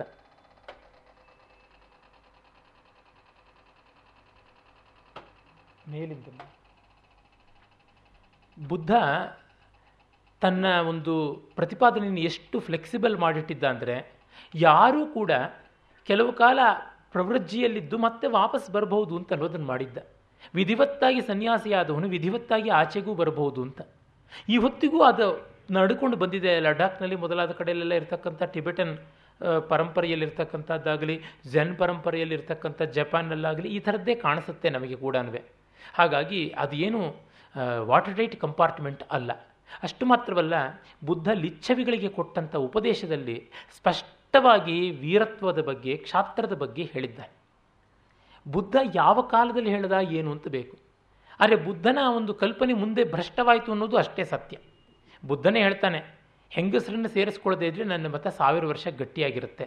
ಹೆಂಗಸರನ್ನು ಸೇರಿಸ್ಕೊಂಡ್ರೆ, ಅಂದರೆ ಸನ್ಯಾಸಕ್ಕೆ ಹೆಂಗಸರನ್ನು ಸೇರಿಸ್ಕೊಂಡ್ರೆ ಅಂತ ಅರ್ಥ ಇನ್ನೇನು ಬೇರೆ ಅರ್ಥದಲ್ಲಲ್ಲ. ಹೆಂಗಸರನ್ನ ತನ್ನ ಉಪದೇಶದಿಂದ ದೂರ ಇಡಬೇಕು ಅನ್ನೋದು ಆ ಮಹಾನುಭಾವನ ಇಂಟೆನ್ಷನ್ ಅಲ್ಲ. ಐನೂರು ವರ್ಷ ಇಂಟ್ಯಾಕ್ಟ್ ಆಗಿರುತ್ತೆ ಅಂತ. ಈ ಹೊತ್ತಿಗೆ ಬೌದ್ಧ ಕರಪ್ಟ್ ಆಗಿದ್ದರಿಂದ ಆ ದಾರಿ ಬಂದಿತ್ತು. ಹಾಗಾಗಿ ಭೈರಪ್ಪನವರ ಮಾತು ನಿಲ್ಲುತ್ತೆ. ಅಂದರೆ ಅವರು ಎಷ್ಟು ಜಾಣರಿದ್ದಾರೆ ಅಂದರೆ ಇದನ್ನು ನಾಗಭಟ್ಟನ ಆಲೋಚನೆಯಿಂದ ಹೇಳಿಸ್ತಾ ಇದ್ದಾರೆ. ಭೈರಪ್ಪನವರಾಗಿ ಹೇಳ್ತಾ ಇಲ್ಲ. ಕಾದಂಬರಿಯಲ್ಲಿ. ನಾಗಭಟ್ಟ ಕಂಡದ್ದು ಅವನ ಕಾಲದ ಬೌದ್ಧ. ಅವನೇನು ತ್ರಿಪುಟಿಕ ಎಲ್ಲ ಓದಿದ್ನ, ಬುದ್ಧನ ಚರಿತ್ರೆ ಕಂಡಿದ್ದೆ ಶಂಕರಾಚಾರ್ಯರೇ ಓದಿರಲಿಲ್ಲ, ಇನ್ನು ನಾಗಭಟ್ಟ ಪಾಪ ಎಲ್ಲಿ ಓದ್ತಾನೆ? ಶಂಕರರಿಗೆ ಬೌದ್ಧ ಸರಿಯಾಗಿ ಗೊತ್ತಾಗಿರಲಿಲ್ಲ. ಅವರು ಬೌದ್ಧದ ಬಗ್ಗೆ ಮಾಡಿದ ಆಕ್ಷೇಪಗಳೆಲ್ಲ ತುಂಬ ಸೂಪರ್ಫಿಷಿಯಲ್ ಆದದ್ದು. ತುಂಬ ಕ್ವಾಚಿತ್ಕವಾದದ್ದು. ಆ ಮಟ್ಟಕ್ಕೆ ಬಂದರೆ ಎಲ್ಲರೂ ಬೌದ್ಧರ ಬಗ್ಗೆ ಬೈದಿರೋದೆಲ್ಲ ಕೂಡ ಸರಿಯಾದ ವ್ಯಾಸಂಗ ಅಷ್ಟಾಗಿ ಅಲ್ಲಿ ಮಾಡಿಲ್ಲದೆ ಇದ್ದಿದ್ದು. ಹಾಗೆ ನೋಡಿದ್ರೆ ಸುರೇಶ್ವರರೇ ಸ್ವಲ್ಪ ಗಟ್ಟಿಯಾಗಿ ಓದಿ ಆಕ್ಷೇಪ ಮಾಡಿದವರು ಬೌದ್ಧರ ಬಗ್ಗೆ ಅನಿಸುತ್ತೆ. ಅದು ಏನು? ಅವರ ಕಾಲದ ಬೌದ್ಧರ ಬಗ್ಗೆ. ಬುದ್ಧನ ಪ್ರಥಮೋಪದೇಶ ಅವನ ವಿಶುದ್ಧವಾದ ತತ್ವದ ಬಗ್ಗೆ ಇಲ್ಲ. ನಿಜವಾಗಿ ನೋಡಿದ್ರೆ ಇಲ್ಲಿ ಒಂದು ಕಡೆ ಬರುತ್ತೆ. ಭೈರಪ್ಪನವರು ಅದನ್ನು ಬರೆದಿದ್ದಾರೆ. ಯಾಕೆಂದರೆ ಭೈರಪ್ಪನವರು ardent student of Ananda Kumaraswamy. Ananda ಕುಮಾರಸ್ವಾಮಿಯವರು ಬೌದ್ಧ ಪ್ರತ್ಯೇಕವಾದ ಮತವಲ್ಲ, ಅದು ಸನಾತನ ಧರ್ಮದ ಉಪನಿಷತ್ ತತ್ವವೇ ಹೌದು. ಅದು ಕೇವಲ ಕೇವಲಾದ್ವೈತವೇ ಹೌದು ಅನ್ನುವಂತೆ ತೋರಿಸ್ತಾರೆ. ಬುದ್ಧಿಸಮ್ ಅಂಡ್ ಹಿಂದೂಯಿಸಮ್ ಮೊದಲಾದ ಪುಸ್ತಕಗಳಿವೆ ಗಾಸ್ಪೆಲ್ ಆಫ್ ಬುದ್ಧ ಈ ಥರ ಅನೇಕ ಪುಸ್ತಕಗಳಲ್ಲಿ ಗೊತ್ತಾಗುತ್ತೆ. ನಾನು ಮೊದಲೇ ಹೇಳಿದಂತಹ ಪ್ರಸಿದ್ಧ ವಿದ್ವಾಂಸರು ಗೋವಿಂದ ಚಂದ್ರ ಪಾಂಡೆಯ ಯಥೇಷ್ಟವಾಗಿ ಆ ಬಗ್ಗೆ ಬರೆದಿದ್ದಾರೆ. ಎಸ್ ಕೆ ರಾಮಚಂದ್ರ ಇದ್ದಾರೆ ರೈಸ್ ಡೇವಿಡ್ಸ್ ಬರೆದಿದ್ದಾರೆ. ಮತ್ತು ಬಲದೇವ ಉಪಾಧ್ಯಾಯರು ಬೌದ್ಧ ದರ್ಶನ ಅಂತ ಒಂದು ಪ್ರಗಲ್ಭವಾದ ಗ್ರಂಥ ಬರೆದಿದ್ದಾರೆ ಹಿಂದಿಯಲ್ಲಿ. ಅಲ್ಲಿ ಎಲ್ಲ ಕಾಣಿಸುತ್ತೆ. ಇನ್ನು ನೂರಾರು ಆಧಾರಗಳನ್ನು ಕೊಡಬಲ್ಲೆ. ಇರಲಿ. ಇಲ್ಲಿ ಹೇಳ್ತಾರೆ, ನನ್ನ ಮನಸ್ಸನ್ನು ಆಲಂದದಲ್ಲಿ ನಾನು ಕೇಳುತ್ತಿದ್ದ ಅದ್ವಯ ಎಂಬ ಕಲ್ಪನೆಯನ್ನು ನೆನೆಸಿಕೊಂಡು ಈ ಶಂಕರಯತಿಯು ಪ್ರತಿಪಾದಿಸುವ ಅದ್ವೈತದೊಂದಿಗೆ ಹೋಲಿಸತೊಡಗಿತು. ಶಂಕರಯತಿಯ ಅದ್ವೈತವು ಉಪನಿಷತ್ತಿನಿಂದ ಹುಟ್ಟಿದರೆ ಬೌದ್ಧರ ಅದ್ವಯವೂ ಉಪನಿಷತ್ತಿನಿಂದ ರೂಪಾಂತರಗೊಂಡಿರಬಹುದು ಎಂಬ ಅನುಮಾನ ಮೂಡಿತು ಅಂತ. ಅದು ಹೌದು. ಆದರೆ ಕರಪ್ಟ್ ಆಯಿತು. ಹೇಗೆ ಶಂಕರರ ದರ್ಶನ? ಇವತ್ತು ಅದು ಒಂದು ಮತದಂತೆ ಆಗಿಬಿಟ್ಟಿದೆಯೋ? ಹಾಗೆ ಬೌದ್ಧ ದರ್ಶನ ಕೂಡ ಅದು ಒಂದು ರೀತಿಯಾದ ಕರಪ್ಷನ್ಗೆ ಒಳಗಾದದ್ದಾಯಿತು. ಇರಲಿ, ಹಾಗೆ ನೋಡಿದಾಗ ಬೌದ್ಧರೇ ಭಾರತದ ಅವನತಿಗೆ ಕಾರಣ ಅನ್ನುವಂತೆ ಒಂದು ಪಿಕ್ಚರ್ ಬರುತ್ತೆ. ಅದು ಆ ಕಾಲಕ್ಕೆ ಸತ್ಯ, ಆಮೇಲೆ ಅಲ್ಲ. ಬುದ್ಧನ ಕಾಲದ ಸತ್ಯ ಅಲ್ಲ. ಅದನ್ನು ನಮಗೆ ಗಮನದಲ್ಲಿ ಇಟ್ಕೊಳ್ಬೇಕು. ಇದು ಕಾದಂಬರಿಯಿಂದ ಧ್ವನಿಸಿಯಾತು ಅನ್ನುವ ಕಳವಳಕ್ಕೋಸ್ಕರವಾಗಿ ಈ ಸ್ಪಷ್ಟೀಕರಣವನ್ನು ನಾನು ಕೊಟ್ಟಿದ್ದಾಯಿತು. ಏಕೆಂತಂದರೆ ಬೌದ್ಧ ಮತ ಎಲ್ಲೆಲ್ಲ ಹೊರಡಿತು ಅಲ್ಲಿ ಸನಾತನ ಧರ್ಮ ವಿಜೃಂಭಿಸಿ ಬೆಳೆಯಿತು. Java, Sumatra, Malaya, Malaysia, Indonesia, Burma, China, Japan ಇಲ್ಲೆಲ್ಲ ಕೂಡ ಭಾರತೀಯ ಸಂಸ್ಕೃತಿ, ವಾಣಿಜ್ಯ ಎಲ್ಲ ಹೋದದ್ದು ಬೌದ್ಧ ಭಿಕ್ಷುಗಳು ಮತ್ತು ಸನಾತನ ಧರ್ಮದವರು. ಇಬ್ಬರೂ ಮೂಲಕವಾಗಿ ಎರಡೂ ಸನ್ಯಾಸಿಗಳೇ. ಎಲ್ಲಕ್ಕಿಂತ ಕಟ್ಟಾ ಕಟ್ಟ ಬೌದ್ಧರು, ಕಟ್ಟ ಕಮ್ಯುನಿಸ್ಟ್ ಆದಂತಹ ಮಹಾಪಂಡಿತ್ ತ್ರಿಪುರಟಕಾಚಾರ್ಯ ರಾಹುಲ್ ಸಾಂಕೃತ್ಯಾಯನರು ಗುಮಕ್ಕಡ್ ಶಾಸ್ತ್ರ ಅಂತ ಹಿಂದಿನಲ್ಲಿ ಒಂದು ಬರೆದಿದ್ದಾರೆ. ಅಂದರೆ ಪ್ರವಾಸ ಸಾಹಿತ್ಯ, ಪ್ರವಾಸ ಶಾಸ್ತ್ರ ಅಂತ. ಅವರು ತೋರಿಸ್ತಾರೆ ಜಕೋಸ್ಲೋವಿಕಿಯಾ, ಕಜಕಿಸ್ತಾನ್, ತಾಜಿಕಿಸ್ತಾನ್, ರಷ್ಯಾ ಅಲ್ಲಿವರೆಗೂ ಶಂಕರ ಪರಂಪರೆಯರು ಹೋಗಿದ್ದರು ಅನ್ನೋದರ ಆಧಾರ ತೋರಿಸ್ತಾರೆ. ಅವರಿಗೆ ಶಂಕರಾಚಾರ್ಯನ ಕಂಡ್ರೆ ಆಗೋಲ್ಲ. ಆದರೆ ಅವರು ತೋರಿಸ್ತಾರೆ ಅದನ್ನು. ಮೆಚ್ಕೋತಾರೆ. ಶಂಕರರು ತುಂಬ ವ್ಯಾಪಕವಾಗಿ ಓಡಾಡಿದ್ರು ಶಂಕರ ಯತಿಗಳು ಓಡಾಡಿದ್ರು ಅಂತ. ಸಮುದ್ರೋಲ್ಲಂಘನ ಮಾಡಬಾರ್ದು ಅಂತ ಶಂಕರರ ಪರಂಪರೆ ಇರಲಿಲ್ಲ. ಆ ಸನ್ಯಾಸಿಗಳು ಎಲ್ಲ ಕಡೆಗೂ ಓಡಾಡಿದ್ರು ಅಂತ. ನಮಗೆ ಶಾಸನಗಳು ಸಿಗುತ್ತವೆ. ಫಾರ್ ಈಸ್ಟರ್ನ್ ಐಲ್ಯಾಂಡ್ಸಲ್ಲಿ ಬೇಕಾದಷ್ಟು ಕಡೆ ಶಂಕರ ಪರಂಪರೆಯರು ಹೋಗಿ ಅಲ್ಲಿ ರಾಜಗುರುಗಳಾಗಿದ್ದು ಎಲ್ಲವೂ ಕಾಣಿಸುತ್ತೆ. ಅಂದರೆ ಏನರ್ಥ? ಸನ್ಯಾಸವನ್ನು ತೆಗೆದುಕೊಂಡು ಅವರು ಲೋಕ ವಿಮುಖರಾಗಲಿಲ್ಲ ಅನ್ನುವಂಥದ್ದು ಗೊತ್ತಾಗುತ್ತೆ. ಬೌದ್ಧರು ಸ್ಪೆಷಲ್ಲಾಗಿ ಈ ಮೈಗ್ರೇಷನ್ಗೆ ಫಾರಿನ್ ಮೈಗ್ರೇಷನ್ಗೆ ದೊಡ್ಡ ಕಾಂಟ್ರಾಕ್ಟ್ ತಗೊಂಡಂತೆ ಮಾಡ್ತಾ ಇದ್ರು ಅಂತ ನಮಗೆ ಗೊತ್ತಾಗುತ್ತೆ. ಆ ಬಗ್ಗೆ ನಾನು ಪೂರ್ವೋಕ್ತ ನಾರಾಯಣ ಭಟ್ಟು ಅಂತ ನೋರಿ ನರಸಿಂಹಶಾಸ್ತ್ರಿಯವರ ಕಾದಂಬರಿ ಹೇಳಿದ್ನಲ್ಲ, ಅಲ್ಲಿ ಅದರ ಬಗ್ಗೆ ತುಂಬ ಅದ್ಭುತವಾದ ವಿವರಗಳು ಬರುತ್ತೆ. ಸುವರ್ಣ ದ್ವೀಪಗಳು ಅಂತ ಕರಿತಾ ಇದ್ದಿದ್ದು. ಬಾಲಿ ಮೊದಲಾದ ಐಲ್ಯಾಂಡ್ಸನ್ನು ಬಲಿದ್ವೀಪ ಸುವರ್ಣ ದ್ವೀಪ ಬರ್ಮಾ, ಇವುಗಳೆಲ್ಲನೂ ಬ್ರಹ್ಮದ್ವೀಪ ಅಂತಲ್ಲ. ಅಲ್ಲಿಗೆ ಹೋಗೋದಕ್ಕೆ ಬೌದ್ಧ ಸಂಘಾರಾಮಗಳಿಂದ ದೊಡ್ಡ ದೊಡ್ಡ ವಲಸೆ, ಸಾಮಾನ್ಯ ಜನರೆಲ್ಲ ಬೇಕಾದಂತೆ ಹೋಗ್ತಾ ಇದ್ರು ಅಂತ. ಹೀಗಾಗಿ ಲೋಕ ವಿರುದ್ಧವಾಗಿದ್ದರೆ ಎಲ್ಲರನ್ನೂ ತಲೆ ಬೋಳಿಸಿ ಕಾಷಾಯ ಕಟ್ಟಿಸೋದಾಗಿದ್ದಿದ್ರೆ ಅಲ್ಲಿಗೆ ಯಾಕೆ ಹೋಗ್ತಾ ಇದ್ದಿದ್ದು? ಅದು ಸುವರ್ಣ ದ್ವೀಪ ಅಂತ ಹೆಸರು ಬರೋಕ್ಕೆ ಕಾರಣ ಗೋಲ್ಡ್ ರಶ್ ಅಂತ ನಾವು ಕಾಣ್ತೀವಲ್ಲ, ಕ್ಯಾಲಿಫೋರ್ನಿಯಾದ ಆ ಕಡೆಯಲ್ಲಿ ಆ ರೀತಿಯಾಗಿ ಅದು ಸುವರ್ಣವನ್ನು ತುಂಬ ಕೊಡ್ತಕ್ಕಂಥದ್ದು. ವರ್ಜಿನ್ ಲ್ಯಾಂಡ್ಸ್, ಬೇಕಾದಷ್ಟು ಪ್ರಾಸ್ಪರಿಟಿ ಇತ್ತು ಅಂತ ಅನ್ನೋದಕ್ಕೆ ಹೋಗಿದ್ದು. ದರೋಡೆ ಮಾಡಲಿಲ್ಲ, ಸಂಸ್ಕೃತಿ ಬೆಳೆಸಿದ್ರು, ಸ್ನೇಹ ಬೆಳೆಸಿದ್ರು. ಅದಿರಲಿ, ಇದನ್ನೆಲ್ಲ ನಾವು ಗಮನದಲ್ಲಿಟ್ಟುಕೊಳ್ಬೇಕಾಗುತ್ತೆ. ಒಂದು ಮಾತನ್ನು ನಾನು ಹೇಳಬೇಕು. ಭೈರಪ್ಪನವರ ಸಾಮಾಜಿಕ ಕಾದಂಬರಿಗಳಲ್ಲಿ ಯಾವ ಮಟ್ಟದ ನಿರ್ದುಷ್ಟತೆಯ ಅಧಿಕೃತತೆ ಬರುತ್ತೆ, ಅವರ ಐತಿಹಾಸಿಕ ಕಾದಂಬರಿಗಳಲ್ಲಿ ಕೆಲವು ಕಡೆ ಆ ಮಟ್ಟದ ನಿರ್ದುಷ್ಟತೆ, ಅಧಿಕೃತತೆ ಬರೋದಿಲ್ಲ. ಈಗ ನೋರಿ ನರಸಿಂಹಶಾಸ್ತ್ರಿಗಳು ಅಥವಾ ರಾಹುಲ್ ಸಾಂಕೃತ್ಯಾಯನರು ಅಥವಾ ಇವರು ಹಜಾರಿ ಪ್ರಸಾದ್ ದ್ವಿವೇದಿನೋ, ಅವರ ಚಾರುಚಂದ್ರ ಲೇಖ ಇರ್ಬೋದು, ಅದು ಇದೇ ಕಾಲದ ಹೆಚ್ಚು ಕಡಿಮೆ ಕಾದಂಬರಿ. ಮತ್ತು ಅವರ ಬಾಣಭಟ್ಟಕಿ ಆತ್ಮಕಥಾ ಇರ್ಬೋದು ಪುನರ್ನವ ಇರ್ಬೋದು, ಅನಾಮದಾಸಕಿ ಪೋಥ ಇರ್ಬೋದು, ಈ ಥರ ಕಾದಂಬರಿಗಳನ್ನು ನೋಡಿದಾಗ ಅಲ್ಲಿ ಕಾಣಿಸುವ ಅತ್ಯಂತ ಅಧಿಕೃತತೆ ಇದೆಯಲ್ಲ, ಇಲ್ಲಿ ಸ್ವಲ್ಪ ಶಿಥಿಲವಾಗುತ್ತೆ. ಕಾರಣ, ಇವರು ಪ್ರಗಲ್ಭರಾದರೂ ಕೂಡ ಈ ಕಾದಂಬರಿಗಳಿಗಾಗಿ ಸ್ವಲ್ಪ ಹೆಚ್ಚಾಗಿ ಆ ವಿಷಯಗಳನ್ನು ಓದ್ದವರು. ಅದೇ ಹಜಾರಿ ಪ್ರಸಾದ್ ದ್ವಿವೇದಿ, ರಾಹುಲ್ ಸಾಂಕೃತ್ಯಾಯನ ನೋರಿ ನರಸಿಂಹಶಾಸ್ತ್ರಿ ಆ ಕಾಲದಲ್ಲಿ ಆ ಗ್ರಂಥಗಳಲ್ಲಿ ಓಲಾಡಿದವರು. ಅರೆ ಅವರು ಸಾಮಾಜಿಕ ಬರೆಯುವಾಗ ಸೋಲ್ತಾರೆ. ವ್ಯಕ್ತಿ ಚಿತ್ರ ಬರೆಯುವಾಗ ಕೆಲವೊಮ್ಮೆ ಸೋಲ್ತಾರೆ. ರಾಹುಲ್ ಸಾಂಕೃತ್ಯ ಅಂತೂ ಅಜೆಂಡಾ ಬೇಸ್ಡ್ ಆಗಿ ಬರೆದಂಥ ಮ್ಯಾನಿಫೆಸ್ಟೋ ಅವರಲ್ಲಿ ಐತಿಹಾಸಿಕವಾದ ವ್ಯಾಸಂಗ ಇದೆಯಾಗಲಿ ವಿದ್ವತ್ತೆಯ ಪ್ರಾಮಾಣಿಕತೆ ಇಲ್ಲ. ಬಹಳ ಬಹಳ ಅಸಂಬದ್ಧಗಳು ಬರೆದಿದ್ದಾರೆ. ಇದನ್ನು ನಾವು ಗಮನಿಸಿಕೊಳ್ಬೇಕು ಯಾತಕ್ಕೆ ಇದನ್ನು ಹೇಳ್ತಾ ಇದ್ದೀನಿ ಅಂತಂದರೆ, ದೊಡ್ಡ ಲೇಖಕ ಅಂತ ಅಷ್ಟು ಕೊಂಡಾಡ್ತಾ ಇದ್ದೀನಿ. ಇವತ್ತು ಅಡ್ಡಮಾತುಗಳೇ ಜಾಸ್ತಿ ಆಡ್ತಾ ಇದ್ದೀನಲ್ಲ ಅಂತ ಅನ್ನಿಸ್ಬೋದು ಆದರೆ ಕಾರಣ ಇಷ್ಟೇ. ಅವರ ಜೊತೆಗೆ ನಮ್ರತೆಯಿಂದಲಾದರೂ ಆತ್ಮವಿಶ್ವಾಸದಿಂದ ಡಿಫರೆನ್ಸಸ್ ಕಾಪಾಡಿಕೊಳ್ಬಹುದು. ಅವರು ಅದನ್ನು ಯಾವತ್ತೂ ನಿರಾಕರಿಸುವವರಲ್ಲ. ವಿದ್ವತ್ ಪ್ರೀತಿ ಅವರಲ್ಲಿ ಅಂಥದ್ದು ಅನ್ನೋದು ನಾನು ನೋಡಿಬಲ್ಲೆ ಇರಲಿ. ಯಾವುದೇ ಇದ್ದರೂ ಕೂಡ ಈ ಕಾದಂಬರಿಯ ಕಲಾತ್ಮಕತೆಗಾಗಲಿ, ಈ ಕಾದಂಬರಿ ಯಾವ ಸತ್ಯವನ್ನು ಕಡೆ ಹೇಳ್ತಿದೆ ಅನ್ನೋದಕ್ಕಾಗಲಿ ಒಂದು ಚೂರು ಅಡ್ಡಿ ಆಗೋಲ್ಲ, ಒಂದು ಚೂರು ಭಂಗವಾಗೋದಿಲ್ಲ. ಈ ಕಾದಂಬರಿ ಕಡೆಗೆ ಹೇಳುವುದೇನೆಂದರೆ ಒಂದು ದೇಶ ರಕ್ಷಿತವಾಗಬೇಕಾದ್ರೆ ಗಟ್ಟಿಯಾದ ಆಧ್ಯಾತ್ಮದ ನೆಲೆಯಲ್ಲಿ, ಆಧ್ಯಾತ್ಮಿಕತೆಯ ನೆಲೆಯಲ್ಲಿ ನಿಂತ ಗೃಹಸ್ಥಾಶ್ರಮ ಬೇಕು ಅಂತ. ಅದನ್ನು ಯಾರೂ ಒಪ್ಪೋದಿಲ್ಲ. ಶಂಕರರು ಒಪ್ಪಬೇಕು, ಅವ್ರ ತಾತನೂ ಒಪ್ಪಬೇಕು, ಬುದ್ಧನೂ ಒಪ್ಪಬೇಕು, ಅವನ ತಲೆತಲಾಂತರಗಳು ಒಪ್ಪಬೇಕು. ಇನ್ನು ನಾನು ಯಾವ ತಪ್ಪಲು ಒಪ್ಪದೇ ಇರೋದಕ್ಕೆ? ಆ ಮಟ್ಟಕ್ಕೆ ಬಂದಾಗ ಈ ಕಾದಂಬರಿಯ ದರ್ಶನ ಧ್ವನಿ, ಪ್ರಬಂಧ ಧ್ವನಿ ಅಂತ ಯಾವುದಿದೆ, ಅದು ನಿಸ್ಸಂದಿಗ್ಧವಾಗಿ, ಅಸ್ಖಲಿತವಾಗಿ ನಿಲ್ತಕ್ಕಂಥದ್ದು. ಅಲ್ಲಿ ಇಲ್ಲಿ ಬರುತ್ತವೆ. ಆ ಇವು ಯಾತಕ್ಕೆ ಅದನ್ನು ನಾನು ಹೇಳ್ತಾ ಇದ್ದೀನಿ ಅಂದರೆ, ಆ ಪಾಯಿಂಟ್ಗಳನ್ನು ಇಟ್ಕೊಂಡು ಈ ಕಾದಂಬರಿಯನ್ನು ಬ್ಲಾಸ್ಟ್ ಮಾಡುವ ಪ್ರಯತ್ನ ಯಾರೂ ಮಾಡಬೇಕಿಲ್ಲ. ನಾನೇ ಕೊಟ್ಟಿದ್ದೀನಿ, ಬೇಕಾದಷ್ಟು ಡೈನಮೇಟನ್ನು, ಬೇಕಾದಷ್ಟು ಆರ್ ಡಿ ಎಕ್ಸನ್ನು. ತೊಂದರೆ ಏನೂ ಇಲ್ಲ ಅಂತ. ಇರಲಿ.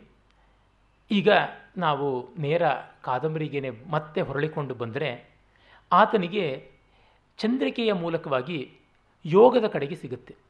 ಭೈರಪ್ಪನವರ ಯೋಗ ಅಂತ ಯಾವುದಿದೆ? ಅದು ಪಾತಂಜಲ ಯೋಗ ಅನ್ನುವುದಲ್ಲ. ಮಹಾಭಾರತದ ಶ್ರೀಕೃಷ್ಣ ಹೇಳ್ತಕ್ಕಂಥ ಕರ್ಮಯೋಗ. ನಾನು ಅವರನ್ನ ವೈಯಕ್ತಿಕವಾಗಿ ಕೇಳಿದ್ದೀನಿ. ಬಹಳ ಕಷ್ಟದಿಂದ ಅವರು ಬಿಟ್ಟುಕೊಟ್ರು ಅವರಿಂದ ಬಿಡಿಸುವುದು ಕೆಲವು ಅವ್ರ ನಿಲುವುಗಳು ತುಂಬ ಕಷ್ಟ. ನಾನು ಒಮ್ಮೆ ಕೇಳಿದ್ದೆ, ನಿಮಗೆ ಎಷ್ಟು ವಿಷಯಗಳು ಎಲ್ಲರ ಅಂತರಂಗವನ್ನು ಬಗೆದು ನೋಡುವಂತೆ ಆ ಪ್ರಜ್ಞಾ ಪ್ರವಾಹ ತಂತ್ರ ಸ್ಟ್ರೀಮ್ ಆಫ್ ಕಾನ್ಷಿಯಸ್ನೆಸ್ನಿಂದ ಏನನ್ನೆಲ್ಲ ಹೇಳ್ತೀರಾ? ಅದು ಹೇಗೆ ಸಾಧ್ಯವಾಯಿತು? ಎಲ್ಲರ ವಿವರಗಳು ಎಲ್ಲರದ್ದು ಜಾತಕ ಇಟ್ಟಿರ್ತೀರಾ? ಒಮ್ಮೆ ಯಾವುದೋ ಯಾರ್ದೋ ಮಾತುಗಳು ಬೇಕಾದಷ್ಟು ವಿವರಗಳು ಹೇಳಿದ್ರು ಫೋನ್ನಲ್ಲಿ, ಸರ್, ಇದೆಲ್ಲ ನಿಮಗೆ ಹೇಗೆ ಗೊತ್ತಾಯಿತು ಅಂತ? ನನ್ನ ಕೆಲಸನೇ ಅದ್ರಿ ಬೇರೆಯವ್ರ ವಿಷಯ ತಿಳ್ಕೊಳ್ಳೋದು, ಅಂತಂದ್ರು. ನಿಮ್ಮ ಬಗ್ಗೆನೂ ತಿಳ್ಕೊಂಡಿದ್ದೀನಿ ಹತ್ತು ಜನರ ಹತ್ರ, ಅಂತಂದ್ರು ನಗುವಿನಿಂದ ಇವ್ರ ಹತ್ರ ಹುಷಾರಾಗಿರಬೇಕು, ಅಂತ ಅನ್ನಿಸ್ತು. ಅದು ಯಾಕೆ ಅಂತ ಒಮ್ಮೆ ಕೇಳಿದ್ದೆ. ಅವರು ಬಹಳ ಮುಗ್ಧ ಮನೋಹರವಾದ ಮಗುವಿನ ನಗೆಯಿಂದ ಹೇಳಿದ್ದು, ನಾನು ರಿಯಾಕ್ಟ್ ಮಾಡೋದಿಲ್ಲ ಲಿಸ್ನರಾಗಿ ಕೇಳ್ತೀನಿ, ಅದಕ್ಕೆಲ್ಲ ಬಾಯ್ಬಿಡ್ತಾರೆ ಅಂತ. ಅದು ನನಗೆ ಒಂದು ದೊಡ್ಡ ಪಾಠ. ನಾನು ಕೇಳೋದಕ್ಕಿಂತ ಹೇಳೋದೇ ಜಾಸ್ತಿ. ಇರೋ ಎರಡು ಕಿವಿಗಿಂತ ಒಂದು ನಾಲಿಗೆದೇ ನನ್ನ ಕೆಲಸ ಜಾಸ್ತಿ ಆಗಿದೆ. ಅದರಿಂದ ನಾನು ಪ್ರವಚನ ಮಾಡ್ತಿದ್ದೀನಿ. ಭೈರಪ್ಪನವರು ಬರೀತಾ ಇದ್ದಾರೆ. ಇರಲಿ. ಅಲ್ಲಿ ಅವರು ಹೇಳುವಂಥ ಒಂದು ದೃಷ್ಟಿ ಏನಂದರೆ ಅವರ ಜೀವನದ ದೃಷ್ಟಿ ಅಂತ ನಮಗೆ ನಮಗೊಂದು ಸಮಾಧಾನಕ್ಕೋಸ್ಕರವಾಗಿ ನಾನು ಅದನ್ನು ಹೇಳ್ತೇನೆ. ನನಗೆ ಒಂದು ಸಮಾಧಾನ ಬೇಕಿತ್ತು. ಉಪನಿಷತ್ತಿನ ಏಕಾತ್ಮ ದರ್ಶನ, ಭಗವದ್ಗೀತೆಯ ನಿರ್ಲೇಪ ಕರ್ಮಯೋಗ. ಇದು ಅವರಿಗೆ ತುಂಬ ತುಂಬ ಪ್ರಿಯವಾದದ್ದು ಅಂತ ಅದನ್ನು ಅವರು ಅಲ್ಲಲ್ಲಿ ಕಾದಂಬರಿಯಲ್ಲಿ ಬಿಟ್ಟು ಕೊಡ್ತಾರೆ ಮತ್ತು ಅವರ ಬರವಣಿಗೆಯಲ್ಲಿ ಕೂಡ ಕಾಣಿಸುತ್ತೆ ಓದಿದ್ರೆ. ಆದರೆ ಅದನ್ನು ಒಂದು ಢಾಣಾಢಂಗುರ ಜಾಹೀರಾತು ಮಾಡ್ಕೊಳ್ಳಲ್ಲ. ಯಾಕೆಂದರೆ ಅದರಿಂದ ಅವ್ರು ಎಲ್ಲವನ್ನೂ ನೋಡ್ತಾರೆ, ಅದೊಂದು ಇಸಮ್ ಅಂತ ಬೇರೆಯವರು ಆಕ್ಷೇಪವೂ ಮಾಡಬಹುದು ಅರೆ ಅದಲ್ಲ ಅನ್ನೋದನ್ನು ನಾವು ತಿಳ್ಕೊಳ್ಬೇಕು. ಅದೊಂದು ಇಸಮ್ ಅಲ್ಲ, ಅದು ನಿಜವಾದ ದರ್ಶನ. ಇಲ್ಲಿ ಅವರು ಆ ಯೋಗದ ಸ್ವರೂಪವನ್ನು, ಯೋಗದ ಸ್ವಭಾವವನ್ನು ಏನು ಹೇಳ್ತಾರೆ, ಅದು ಶ್ರೀಕೃಷ್ಣ ಭಗವದ್ಗೀತೆಯಲ್ಲಿ ಹೇಳಿರ್ತಕ್ಕಂಥದ್ದೇ ಆಗಿದೆ. ಅಂಥದ್ದು ಈ ಕಾದಂಬರಿಯಲ್ಲಿ ಹಲವು ಕಡೆ ಬರುತ್ತೆ. ಅದ ಅಂತಿರಲಿ, ಆ ಯೋಗದ ಒಂದು ಅಭ್ಯಾಸವನ್ನು ಮಾಡ್ಕೋತಾನೆ. ಸುಂದರವಾದ ಸೂರ್ಯೋದಯವನ್ನು ನೋಡಿ ಒಂದು ದಿವಸ ಯಮುನಾ ನದಿಯಿಂದ ಸ್ನಾನ ಮಾಡ್ತಾ ಮೆಚ್ಚುತ್ತಾ ಬರ್ತಿರ್ತಾನೆ. ಆಗ ಎಲ್ಲಿಂದಲೂ ಸಹಸ್ರಾರದ ಕಾಂತಿ ಅದಕ್ಕಿಂತಲೂ ಮನೋಹರವಾದದ್ದು ಅಂತ ಬರುತ್ತೆ. ಯಾರು ಅಂತ ನೋಡ್ತಾನೆ ಒಬ್ಬ ಯೋಗಿ. ಆತನ ಮೂಲಕ ಇವನಿಗೆ ಯೋಗಕ್ಕೆ ಸಿಗುತ್ತೆ. ಆ ಯೋಗದ ಸಿದ್ಧಿಯನ್ನು ಬಳಸಿಕೊಳ್ಳಬಾರದು ಅಂತ ಹೇಳ್ತಾನೆ. ಅರೆ ಅವನು ಅದನ್ನು ಬಳಸ್ಕೊಂಡು ಅನ್ಯ ಮನಃಪ್ರವೇಶ ಮಾಡ್ತಾನೆ. ತನ್ನ ಹೆಂಡತಿಯ ಮನಃಪ್ರವೇಶ. ಆಗ ಅವಳು ಹೆಂಡತಿ ರಾಜನಿಗೆ ಒಲಿದಿದ್ದಾಳೆ ಅಂತ ಗೊತ್ತಾಗುತ್ತೆ. ರಾಜ ಅಷ್ಟೊತ್ತಿಗಾಗಲೇ ಇವಳನ್ನು ಕಂಡು ಇವಳು ಖಾಲಿ ಅಂತ ಗೊತ್ತಾಗಿ ಔಟ್ಡೇಟೆಡ್ ಅಂತ ಇವಳನ್ನು ಮೂಲೆ ಗುಂಪು ಮಾಡಿ ಮತ್ತೊಂದು ಕಡೆಗೆ ತಿರುಗಿರ್ತಾನೆ ಅನ್ನೋದು ಗೊತ್ತಾಗುತ್ತೆ.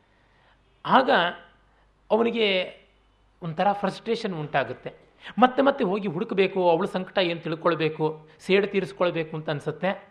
ಆದರೆ ಯೋಗಶಕ್ತಿ ಇರೋದಿಲ್ಲ, ಹೊರಟೋಗ್ಬಿಟ್ಟಿರುತ್ತೆ. ಆ ಬೇಸರದಲ್ಲಿ ಅವನೊಂದು ಕಡೆ ಯೋಚನೆ ಮಾಡ್ತಾ ಇದ್ದಾಗ ಒಬ್ಬ ತಾಂತ್ರಿಕ ಸಿಗ್ತಾನೆ. ಅವನು ಅದನ್ನೆಲ್ಲ ಬಹಳ ಅದ್ಭುತವಾಗಿ ಬರೆದಿದ್ದೆ. ತಂತ್ರದ ವಿವರಗಳೆಲ್ಲ ತುಂಬ ಸ್ವಾರಸ್ಯಕಾರಿಯಾಗಿದೆ. ವಾಮತಂತ್ರ. ಕೊಳತ ನಾಯಿಯ ಮಾಂಸವನ್ನು ಅವನು ತಿನ್ನೋದಾಗಲಿ, ಸ್ವಮಲವನ್ನು ಭಕ್ಷಣ ಮಾಡೋದಾಗಲಿ ಅದೆಲ್ಲ ವಾಮತಂತ್ರಗಳಲ್ಲಿ ಘೋರಿಗಳಲ್ಲಿ ಎಲ್ಲ ಇರತಕ್ಕಂಥದ್ದೇ ಹೌದು. ಅವನು ಇವನು ನೋಡಿಬಿಟ್ಟು ಹೇಳ್ತಾನೆ, ಅವನು ಎಂಥ ಗುರು? ನಿನಗೆ ನಿನ್ನ ಹೆಂಡತಿ ಅನ್ಯಾಯ ಮಾಡಿದ್ಲು ಅಂತಂದರೆ ನಿಂಗೆ ಸಹಜವಾದ ರೊಚ್ಚಿರುತ್ತೆ. ಆ ರೊಚ್ಚನ್ನು ನೀನು ತೀರಿಸ್ಕೊಳಕ್ಕೆ ಹೋಗ್ತೀಯ? ಅದಕ್ಕೆ ಅವಕಾಶ ಕೊಡದೆ ಆ ಮಡಿ ಅಂತ ಇರಬೇಕು ಸಿದ್ಧಿ ಆದರೆ ಬಳಸಬಾರ್ದು ಅಂತ. ದುಡ್ಡು ಕೊಡ್ತೀನಿ ಆದರೆ ಖರ್ಚು ಮಾಡಬೇಡ ಅಂದರೆ ಅದಕ್ಕೆ ಎಂಥ ಶ್ರೀಮಂತಿಕೆ? ಅಂತ ಅವನು ಗುರುವೂ ಅಲ್ಲ, ಏನೂ ಅಲ್ಲ. ನಿನಗೆ ಹಸಿವಾಗಿದ್ದರೆ ತಗೋ, ಆ ಮೂಳೆ ಮೇಲಿನೂ ನಾವು ನಾಯಿ ಮಾಂಸ ಮಿಕ್ಕಿದೆ ಅಂತ ಹೇಳ್ಬಿಟ್ಟಂತಾನೆ.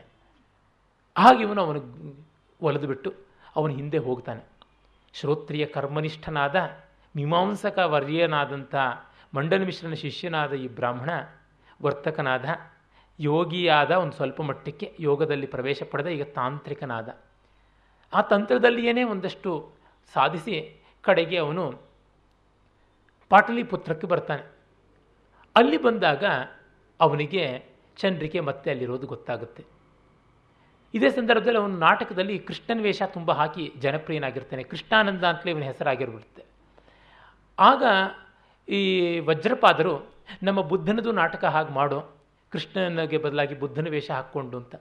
ಆಗ ಇವನು ಹೇಳ್ತಾನೆ, ಈ ಮೊದಲೇ ಹೇಳ್ತಲ್ಲ, ಕೃಷ್ಣನಲ್ಲಿರುವಷ್ಟು ವೈವಿಧ್ಯ ರಸಗಳು ಬುದ್ಧನಲ್ಲಿಲ್ಲ. ಡಿ ವಿ ಜಿಯವರ ಪದ್ಯ ಇದೆಯಲ್ಲ ವೇಣುಸ್ವಾನಮೋ ಪಂಚಜನ್ಯ ರವಮೋ, ಗೀತೋಕ್ತ ಗಾಂಭೀರ್ಯಮೋ, ಮೌನಿ ಸ್ನೇಹಮೋ, ಗೋಪಿಕಾ ಪ್ರಣಯಮೋ, ಕೌಂತೆಯ ವಾತ್ಸಲ್ಯಮೋ, ಸೇನಾನಿತ್ವಮೋ ರಾಜ್ಯತಂತ್ರನಯಮೋ ಚಕ್ರಾಸ್ತ್ರ ಸಂಧಾನಮೋ, ನಾನಾ ಜೀವನ ಧರ್ಮ ರಂಗಗಳುಳ್ಳ ಆದರ್ಶಂ ಯಶೋದಾಸುತಂ. ಅದು ಕೊಳಲಿರ್ಬೋದು ರಣವಾದ್ಯವಾದ ಶಂಖ ಇರ್ಬೋದು. ಅದು ರಾಸಲೀಲೆ ಇರ್ಬೋದು ಅಥವಾ ಯೋಗಿಗಳ ಜೊತೆಗೆ ಸಂವಾದ ನಡೆಸಬಲ್ಲಂಥ ಗೀತೋಕ್ತ ಗಾಂಭೀರ್ಯ ಇರಬಹುದು ಅಥವಾ ಪಾಂಡವರ ಬಗ್ಗೆ ವಾತ್ಸಲ್ಯ ಇರಬಹುದು ಅದೇ ರೀತಿ ಸೋದರತ್ತೆಯ ಮಕ್ಕಳಾದಂಥ ಶಿಶುಪಾಲ ದಂತವಕ್ರರ ಬಗ್ಗೆ ನಿರ್ದಯವಾದಂಥ ನಿಷ್ಠುರವಾದ ದಂಡ ಪ್ರಕ್ರಿಯೆ ಇರಬಹುದು ಒಂದು ಕಡೆ ಸಂಧಿ ವಿಧಾನ ಧೌರೇಯನಾಗಿ ಹೋಗ್ತಾನೆ, ಮತ್ತೊಂದು ಕಡೆ ಆಯುಧ ಹಿಡಿಯದೆ ಸೈನ್ಯ ನಡೆಸಿ ಪಾಂಡವರಿಗೆ ಜೈವನ್ನು ತಂದುಕೊಡ್ತಾನೆ ಯಾವುದು ಮಾಡಿದ್ರೂ ಎಲ್ಲದರೊಳಗೂ ನಿಸ್ಸೀಮನಾಗಿ ನಿಲ್ತಾನೆ. ಅದು ಕೃಷ್ಣನ ವಿಶೇಷ. ಮತ್ತು ಶೃಂಗಾರಕ್ಕೆ ವ್ಯಾಪ್ತಿ ಇಲ್ಲದೆ ಇದ್ದರೆ ಘಟನೆಗಳಿಗೆ ವ್ಯಾಪ್ತಿ ಇಲ್ಲದೆ ಇದ್ದರೆ ಏನು ಮಾಡೋಕ್ಕೆ ಸಾಧ್ಯ? ಇದ್ದಿದ್ರೊಳಗೆ ಬುದ್ಧನ ಜೀವನವೇ ನಮ್ಮ ಸ್ವಾಮೀಜಿಗಳು, ಸನ್ಯಾಸಿಗಳ ಜೀವನದ ಪೈಕಿ ವೈವಿಧ್ಯಮಯವಾದದ್ದು. ಅಟ್ಲೀಸ್ಟ್ ಅವನು ಮೂವತ್ತನೆಯ ವಯಸ್ಸು, ಮೂವತ್ತೆರಡನೇ ವಯಸ್ಸು, ಹತ್ತತ್ರ, ಮೂವತ್ತನೇ ವಯಸ್ಸಿನವರೆಗಾದರೂ ಭೋಗ ಜೀವನದಲ್ಲಿದ್ದ ಸಂಸಾರ ಅಂದರೆ ಏನು ಅಂತ ಗೊತ್ತಿತ್ತು. ದೊಡ್ಡ ದೊಡ್ಡ ಅದ್ಭುತವಾದ ವೈವಿಧ್ಯಗಳಿದ್ವು. ಶ್ರೀಮಂತಿಕೆ ಇತ್ತು. ಆಕರ್ಷಕವಾಗಿ ಡ್ರಮ್ಯಾಟಿಕ್ಕಾಗಿ ಅವನಿಗೆ ವೈರಾಗ್ಯ ಬಂದದ್ದು, ಅದೆಲ್ಲ ಉಂಟು. ಶಂಕರರಲ್ಲಿ, ರಾಮಾನುಜರಲ್ಲಿ ಮಧ್ವಾಚಾರ್ಯರಲ್ಲಿ ಏನು ಕಾಣಿಸುತ್ತೆ? ರಾಮಾನುಜರಲ್ಲಾದರೂ ಒಂದು ಸ್ವಲ್ಪ ಮಟ್ಟಿಗೆ ಹೆಂಡತಿ ಜೊತೆಗೆ ತಗಾದೆಯಾಗಿ ಕಡೆಗೆ ಅವರು ಸನ್ಯಾಸದ ಕಡೆಗೆ ಬಂದದ್ದು. ಮಸ್ತಿಯವರ ಆಚಾರ್ಯರ ಪತ್ನಿ ಎನ್ನುವ ಕಥೆ ಅದ್ಯುದ್, ಅತ್ಯದ್ಭುತ ಓದಲೇಬೇಕು ಅದನ್ನು. ಆಗ ಇನ್ನೊಂದು ಡೈಮೆನ್ಷನ್ ಗೊತ್ತಾಗುತ್ತೆ. ಅಂದರೆ ಎಂಟು ವರ್ಷಕ್ಕೆ ಸನ್ಯಾಸ ತಗೊಂಡ ಶಂಕರರಾಗಲಿ ಮಧ್ವಾಚಾರ್ಯರಾಗಲಿ ಏನು ವೈವಿಧ್ಯ ಕೊಡೋದಕ್ಕೆ ಸಾಧ್ಯ? With highest reference to their ಸಿದ್ಧಾಂತ ಅವರು ಬದುಕು ಕಾವ್ಯ ಮಾಡ್ಕೊಳ್ಳೋದು ತುಂಬ ಕಷ್ಟ. ಮತ್ತೆ ಮತ್ತೆ ಕಾವ್ಯ ಶಾಟಿಯೇ ಓಡಾಡ್ತಾ ಇರುತ್ತೆ, ಇನ್ನೇನೂ ಕಾಣಿಸೋದಿಲ್ಲ. ಕಲರ್ಫುಲ್ಲಾಗಿರಬೇಕು ಡಾನ್ಸ್ ಮಾಡೋಕ್ಕಾಗತ್ತಾ? ಪದ್ಮ ಸುಬ್ರಹ್ಮಣ್ಯಂ ಅಂತವರು ಭಗವದ್ಗೀತೆ ಮಾಡಿದ್ರು, ಜೈ ಜಯಶಂಕರ ಮಾಡಿದ್ರು, ಶಂಭೋ ಶಂಕರ. ಅವರು ಕೃಷ್ಣಾಯಿತು ಕೃಷ್ಣಾಯತುಭ್ಯಮ ಮುಂದೆ ಅವು ಏನು ಸಿಯೋದಿಕ್ಕೂ ಪ್ರಯೋಜನಕ್ಕೆ ಬರೋದಿಲ್ಲ. ಕಾರಣ ಇಷ್ಟೇ ರಸಕ್ಕೆ ಚಿತ್ತವೃತ್ತಿಗಳ ವೈವಿಧ್ಯ ಬೇಕು. ಮೂರು ಸ್ವರದ ರಾಗ ಮಾಡದಂತೆ ನಾಲ್ಕು ಸ್ವರದ ರಾಗ ಮಾಡದಂತೆ. ಅದು ಬಾಲಮುರಳಿ ಮಾತ್ರ ಒಂದು ಮೂರು ನಿಮಿಷ ಹಾಡಿದ್ರೆ ಕೇಳೋಂಗಿರುತ್ತೆ ಇನ್ಯಾರು ಹಾಡಿದ್ರೂ ಕೂಡ ಕೇಳೋಕ್ಕಾಗೋದಿಲ್ಲ. ಇಂಥದ್ದು ಯಾತಕ್ಕೆ ಏಕಾಕ್ಷರ ಶ್ಲೋಕ. ಒಂದು ಮಾಡ್ಬೋದು, ಎರಡು ಮಾಡ್ಬೋದು, ಆ ಥರ ಶ್ಲೋಕ. ಒಂದು ಸರ್ಗ ಪೂರ್ತಿ ಬರೆದ್ರೆ ನೀನೇ ಇಟ್ಕೊ ಅಂತಂತೀವಿ ಅಷ್ಟೇ ಅದನ್ನು ನಾನು ಓದೋದಿಲ್ಲ ಅಂತ. ಹೀಗಾಗಿ ಶಾಂತ ಅನ್ನುವುದು ಒಂದು ರಸವಲ್ಲ, ಎಲ್ಲ ಭಾವಗಳ ಆಸ್ವಾದ ಸ್ಥಾನ ಅದು. ಇದು ನಮಗೆ ಅರ್ಥವಾಗಬೇಕು. ಹೀಗೆ ನೋಡಿದಾಗ ಬುದ್ಧನಲ್ಲಿ ಸ್ವಾರಸ್ಯ ಬರೋಲ್ಲ ಅಂತ ನಾಗಭಟ್ಟ ಹೇಳ್ತಾನೆ. ಆ ದೃಷ್ಟಿಯಿಂದ ಭೈರಪ್ಪನವರು ಸರಿಯಾದದ್ದು. ಮತ್ತು ಸಮಾಜದಲ್ಲಿ ಹೆಚ್ಚು ಜನ ಇರಬೇಕಾದದ್ದು ಗೃಹಸ್ಥರು. ಇರ್ತಾರೆ. ಅದನ್ನು ಶಂಕರರ ಬಾಯಿಂದ ಹೇಳಿಸ್ತಾರೆ. ಮಂಡನ ಮಿಶ್ರರಿಗೆ ಸನ್ಯಾಸ ಕೊಟ್ಟು ಕರ್ಕೊಂಡು ಹೋಗುವಾಗ ಉಭಯ ಭಾರತಿ ಕೇಳ್ತಾಳೆ, ಎಲ್ಲರೂ ಕೂಡ ಹೀಗೇನೆ ಸನ್ಯಾಸಿಗಳಾಗ್ಬಿಟ್ರೆ ಜಗತ್ತು ಮುಂದುವರಿಯೋದು ಹೇಗೆ ಅಂತ. ಆ ಉತ್ತರ ನಂಗೆ ಬಹಳ ಮೆಚ್ಚುಗೆ ಆಯಿತು. ಅದು ಶಂಕರರ ಬಾಯಿಂದ ಭೈರಪ್ಪನವ್ರು ಹೇಳಿಸಿದ್ರೋ ಭೈರಪ್ಪನವ್ರದೇ ಉತ್ತರವೋ ಗೊತ್ತಿಲ್ಲ. ಭಾಳ ಚೆನ್ನಾಗಿರೋ ಉತ್ತರ ಏನಂದರೆ, ತಾಯಿ ಎಲ್ಲರಿಗೂ ಸನ್ಯಾಸಿಗಳಾಗಬೇಕು ಅನ್ನೋ ಮನಸ್ಸು ಬರೋಲ್ಲ. ಅದಕ್ಕೆ ಸಂಕಲ್ಪ ಶಕ್ತಿಯಾಗಲಿ, ಸಾಧನ ಸಂಪತ್ತಿಯಾಗಲಿ ಇರೋದಿಲ್ಲ. ಈ ಜಗತ್ತು ಈಶ್ವರ ಸಂಕಲ್ಪದಂತೆ ನಡೀತಕ್ಕಂಥದ್ದು, ಅನಾದಿ ಅನಂತ ನಡ್ಕೊಳ್ತಾನೆ ಹೋಗುತ್ತೆ ಅಂತ. ಈ ಹೊತ್ತಿಗೂ ಸತ್ಯವೇ. ಎಷ್ಟು ಸನ್ಯಾಸಿಗಳಾದರೆ ಸವಲತ್ತುಗಳಿವೆ, ಅನುಕೂಲ ಇದೆ ಅಂದರೂ ಎಷ್ಟೋ ಮಠಗಳಲ್ಲಿ ಇನ್ನೂ ಡಿಮ್ಯಾಂಡ್ ಇದೆ, ಡರ್ತ್ ಇದೆ. ಪೀಠಗಳು ಖಾಲಿ ಖಾಲಿಯಾಗಿ ಉಳಿದಿವೆ. ನನ್ನನ್ನೇ ಕೇಳಿದ್ರು, ಯಾವ್ದಾದ್ರು ಪೀಠಕ್ಕೆ ಬರ್ತೀರಾ ಅಂತಂದರೆ ಇನ್ನೇನಂತ ತಂದುಕೊಳ್ಬೇಕು ಹೇಳಿ.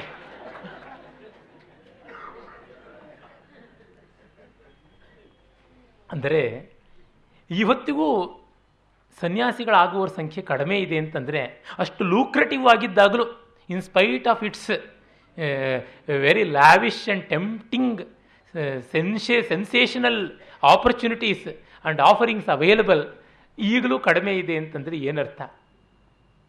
ಅದರಿಂದ ಚಿಂತೆ ಮಾಡಬೇಕಾಗಿಲ್ಲ ಅವನ ಶಂಕರರ ಉತ್ತರ ಇಪ್ಪತ್ತೊಂದನೇ ಶತಮಾನಕ್ಕೂ ಸಂದಿದೆ ಅಂತ ಆಯಿತು. ಇರಲಿ.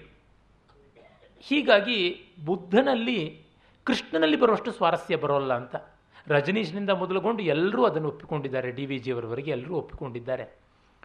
ಅದನ್ನು ಅವನು ಹೇಳ್ತಾನೆ, ಕಲೆಗೆ ಬೇಕಾದದ್ದು ಶೃಂಗಾರ ವೀರ. ಧ್ವನಿತವಾಗಿ ಬರುವುದು ಶಾಂತ, ವಾಚ್ಯವಾಗಿ ಬರುವಂಥದ್ದಲ್ಲ ಅದು. ಅದು ಎಲ್ಲ ರಸಗಳಲ್ಲೂ ಇದೆ. ರಸತ್ವಕ್ಕೆ ಏರಬೇಕಾದ್ರೆ ಶಾಂತ ಇರಲೇಬೇಕು ಅಂತ. ಹೀಗಾಗಿ ಅದನ್ನು ಡಿಸ್ಮಿಸ್ ಮಾಡ್ತಾನೆ. ಆದರೆ ವಜ್ರಪಾದರು ಬಡಪೆಟ್ಟಿಗೆ ಬಿಡುವಂಥವರಲ್ಲ.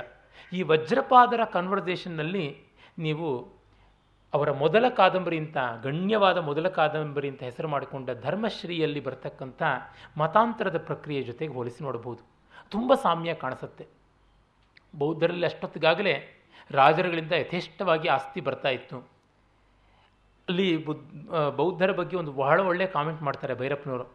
ಎಂತೆಂಥ ಸಾಮಾಜಿಕ ಸುಧಾರಣೆಗಳಿಂದ ಬುದ್ಧ ಹೇಳಿದ ಅದನ್ನು ನಿರಾಕರಿಸಲ್ಲ. ಭೈರಪ್ಪನವರು ನೋಡಿ, ಅವರೆಲ್ಲ ತಪ್ಪು ಹುಡುಕೋದು ಬಹಳ ಕಷ್ಟ. ಬುದ್ಧ ಸಾಮಾಜಿಕವಾಗಿ ತನ್ನ ಮತವನ್ನು ಬೆಳೆಸ್ದ. It had a profound social dimension ಆದರೆ ಆಮೇಲೆ ಬಂದ ವಸುಬಂಧು ಇರ್ಬೋದು, ನಾಗಾರ್ಜುನ ಇರ್ಬೋದು, ಅಸಂಗ ಇರ್ಬೋದು, ಧರ್ಮಕೀರ್ತಿ ಇರ್ಬೋದು, ಇವರೆಲ್ಲರೂ ಕೂಡ ಮತ್ತೆ ಪ್ರಮಾಣ ಪ್ರಮೇಯ ವ್ಯವಹಾರವನ್ನು ಸತ್ಯ, ಅಸತ್ಯ, ಅನ್ಯಥಾ ಖ್ಯಾತಿಯ, ನಿರ್ವಚನೀಯತಾ ಖ್ಯಾತಿಯ ಅಸತ್ಖ್ಯಾತಿಯ ಅಖ್ಯಾತಿಯ ಇಂಥ ಚರ್ಚೆಗಳನ್ನೇ ಮಾಡಿದ್ರು ಎಲ್ಲ ತಲೆ ಮೇಲೆ ಹೋಗುವಂಥದ್ದು. ಯಾವುದನ್ನು ನೈಯಾಯಿಕರು, ಸಾಂಖ್ಯರು, ಮೀಮಾಂಸಕರು, ಯೋಗರು ಮಾಡಿದ್ರು ಅದನ್ನೇ ಇವರು ಮಾಡಿದ್ರು. ಅದೇ ಅಬ್ಸ್ಟ್ರಾಕ್ಟ್ ತತ್ವಗಳನ್ನೇ ಚರ್ಚೆ ಮಾಡಿದ್ರು. ಸಮಾಜಮುಖಿಯಾಗಿ ಇವರು ಬೆಳೆದಿಲ್ಲ. ಇದಕ್ಕೆ ಕಾರಣ ಬ್ರಾಹ್ಮಣರೇ ಕನ್ವರ್ಟ್ ಆಗಿ ಬಂದದ್ದ ಬೌದ್ಧಕ್ಕೆ. ಅಲ್ಲಿ ದೊಡ್ಡ ವಿದ್ವಾಂಸರಾದರು ಇಲ್ಲಿ ವಾದದಲ್ಲಿ ಸೋತರು. ಇಲ್ಲಿ ತಲೆ ಬಳಸ್ಕೊಂಡ್ರು, ಇಲ್ಲಿ ಚೀವರ ಬಿಟ್ಟರು ಇಲ್ಲಿ ಬುದ್ಧನ ವಿಷಯಗಳನ್ನು ಹೇಳಿದ್ರು, ಅಲ್ಲಿ ಬೇನೆಗಳನ್ನೇ ಇಲ್ಲಿ ತಂದ್ರ ಅನ್ನುವಂತೆ ಒಂದು ಧ್ವನಿ ಬರುತ್ತೆ. ಅಂದರೆ ಒಂದು ಮತಕ್ಕೆ ಎಲ್ಲ ಸ್ತರದಲ್ಲೂ ಕೇಟರ್ ಮಾಡುವಂಥ ಶಕ್ತಿ ಬೇಕು ಅಂತ. ಬೌದ್ಧ ಭಾರತ ದೇಶದಿಂದ ಆಚೆಗೆ ಹೋಗೋದಕ್ಕೆ ಕಾರಣ ಶಂಕರಾಚಾರ್ಯರು ಅಲ್ಲ, ಯಾರೂ ಅಲ್ಲ. ಇಸ್ಲಾಂ ಮುಖ್ಯವಾಗಿ ಕಾರಣ. ಅದು ಇಲ್ಲಿ ಕೂಡ ಬರುತ್ತೆ. ಇನ್ನು ಇತಿಹಾಸದಲ್ಲಿ ಇನ್ನೂ ಹೆಚ್ಚಾಗಿ ಬಂದಿದೆ.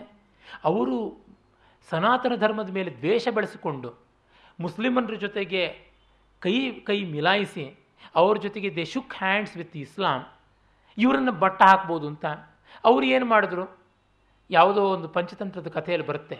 ಗಂಗಾದತ್ತ ಅಂತ ಒಬ್ಬೊಂದು ಕಪ್ಪೆ ತನ್ನ ವೈರಿಗಳನ್ನು ನಾಶ ಮಾಡಬೇಕು ಅಂತ ಪ್ರಿಯದರ್ಶನ ಅಂತ ಒಂದು ಹಾವನ್ನು ತೊಗೊಂಡು ಬಂತು. ನನ್ನ ವೈರಿಗಳನ್ನು ನುಂಗು ಅಂತ.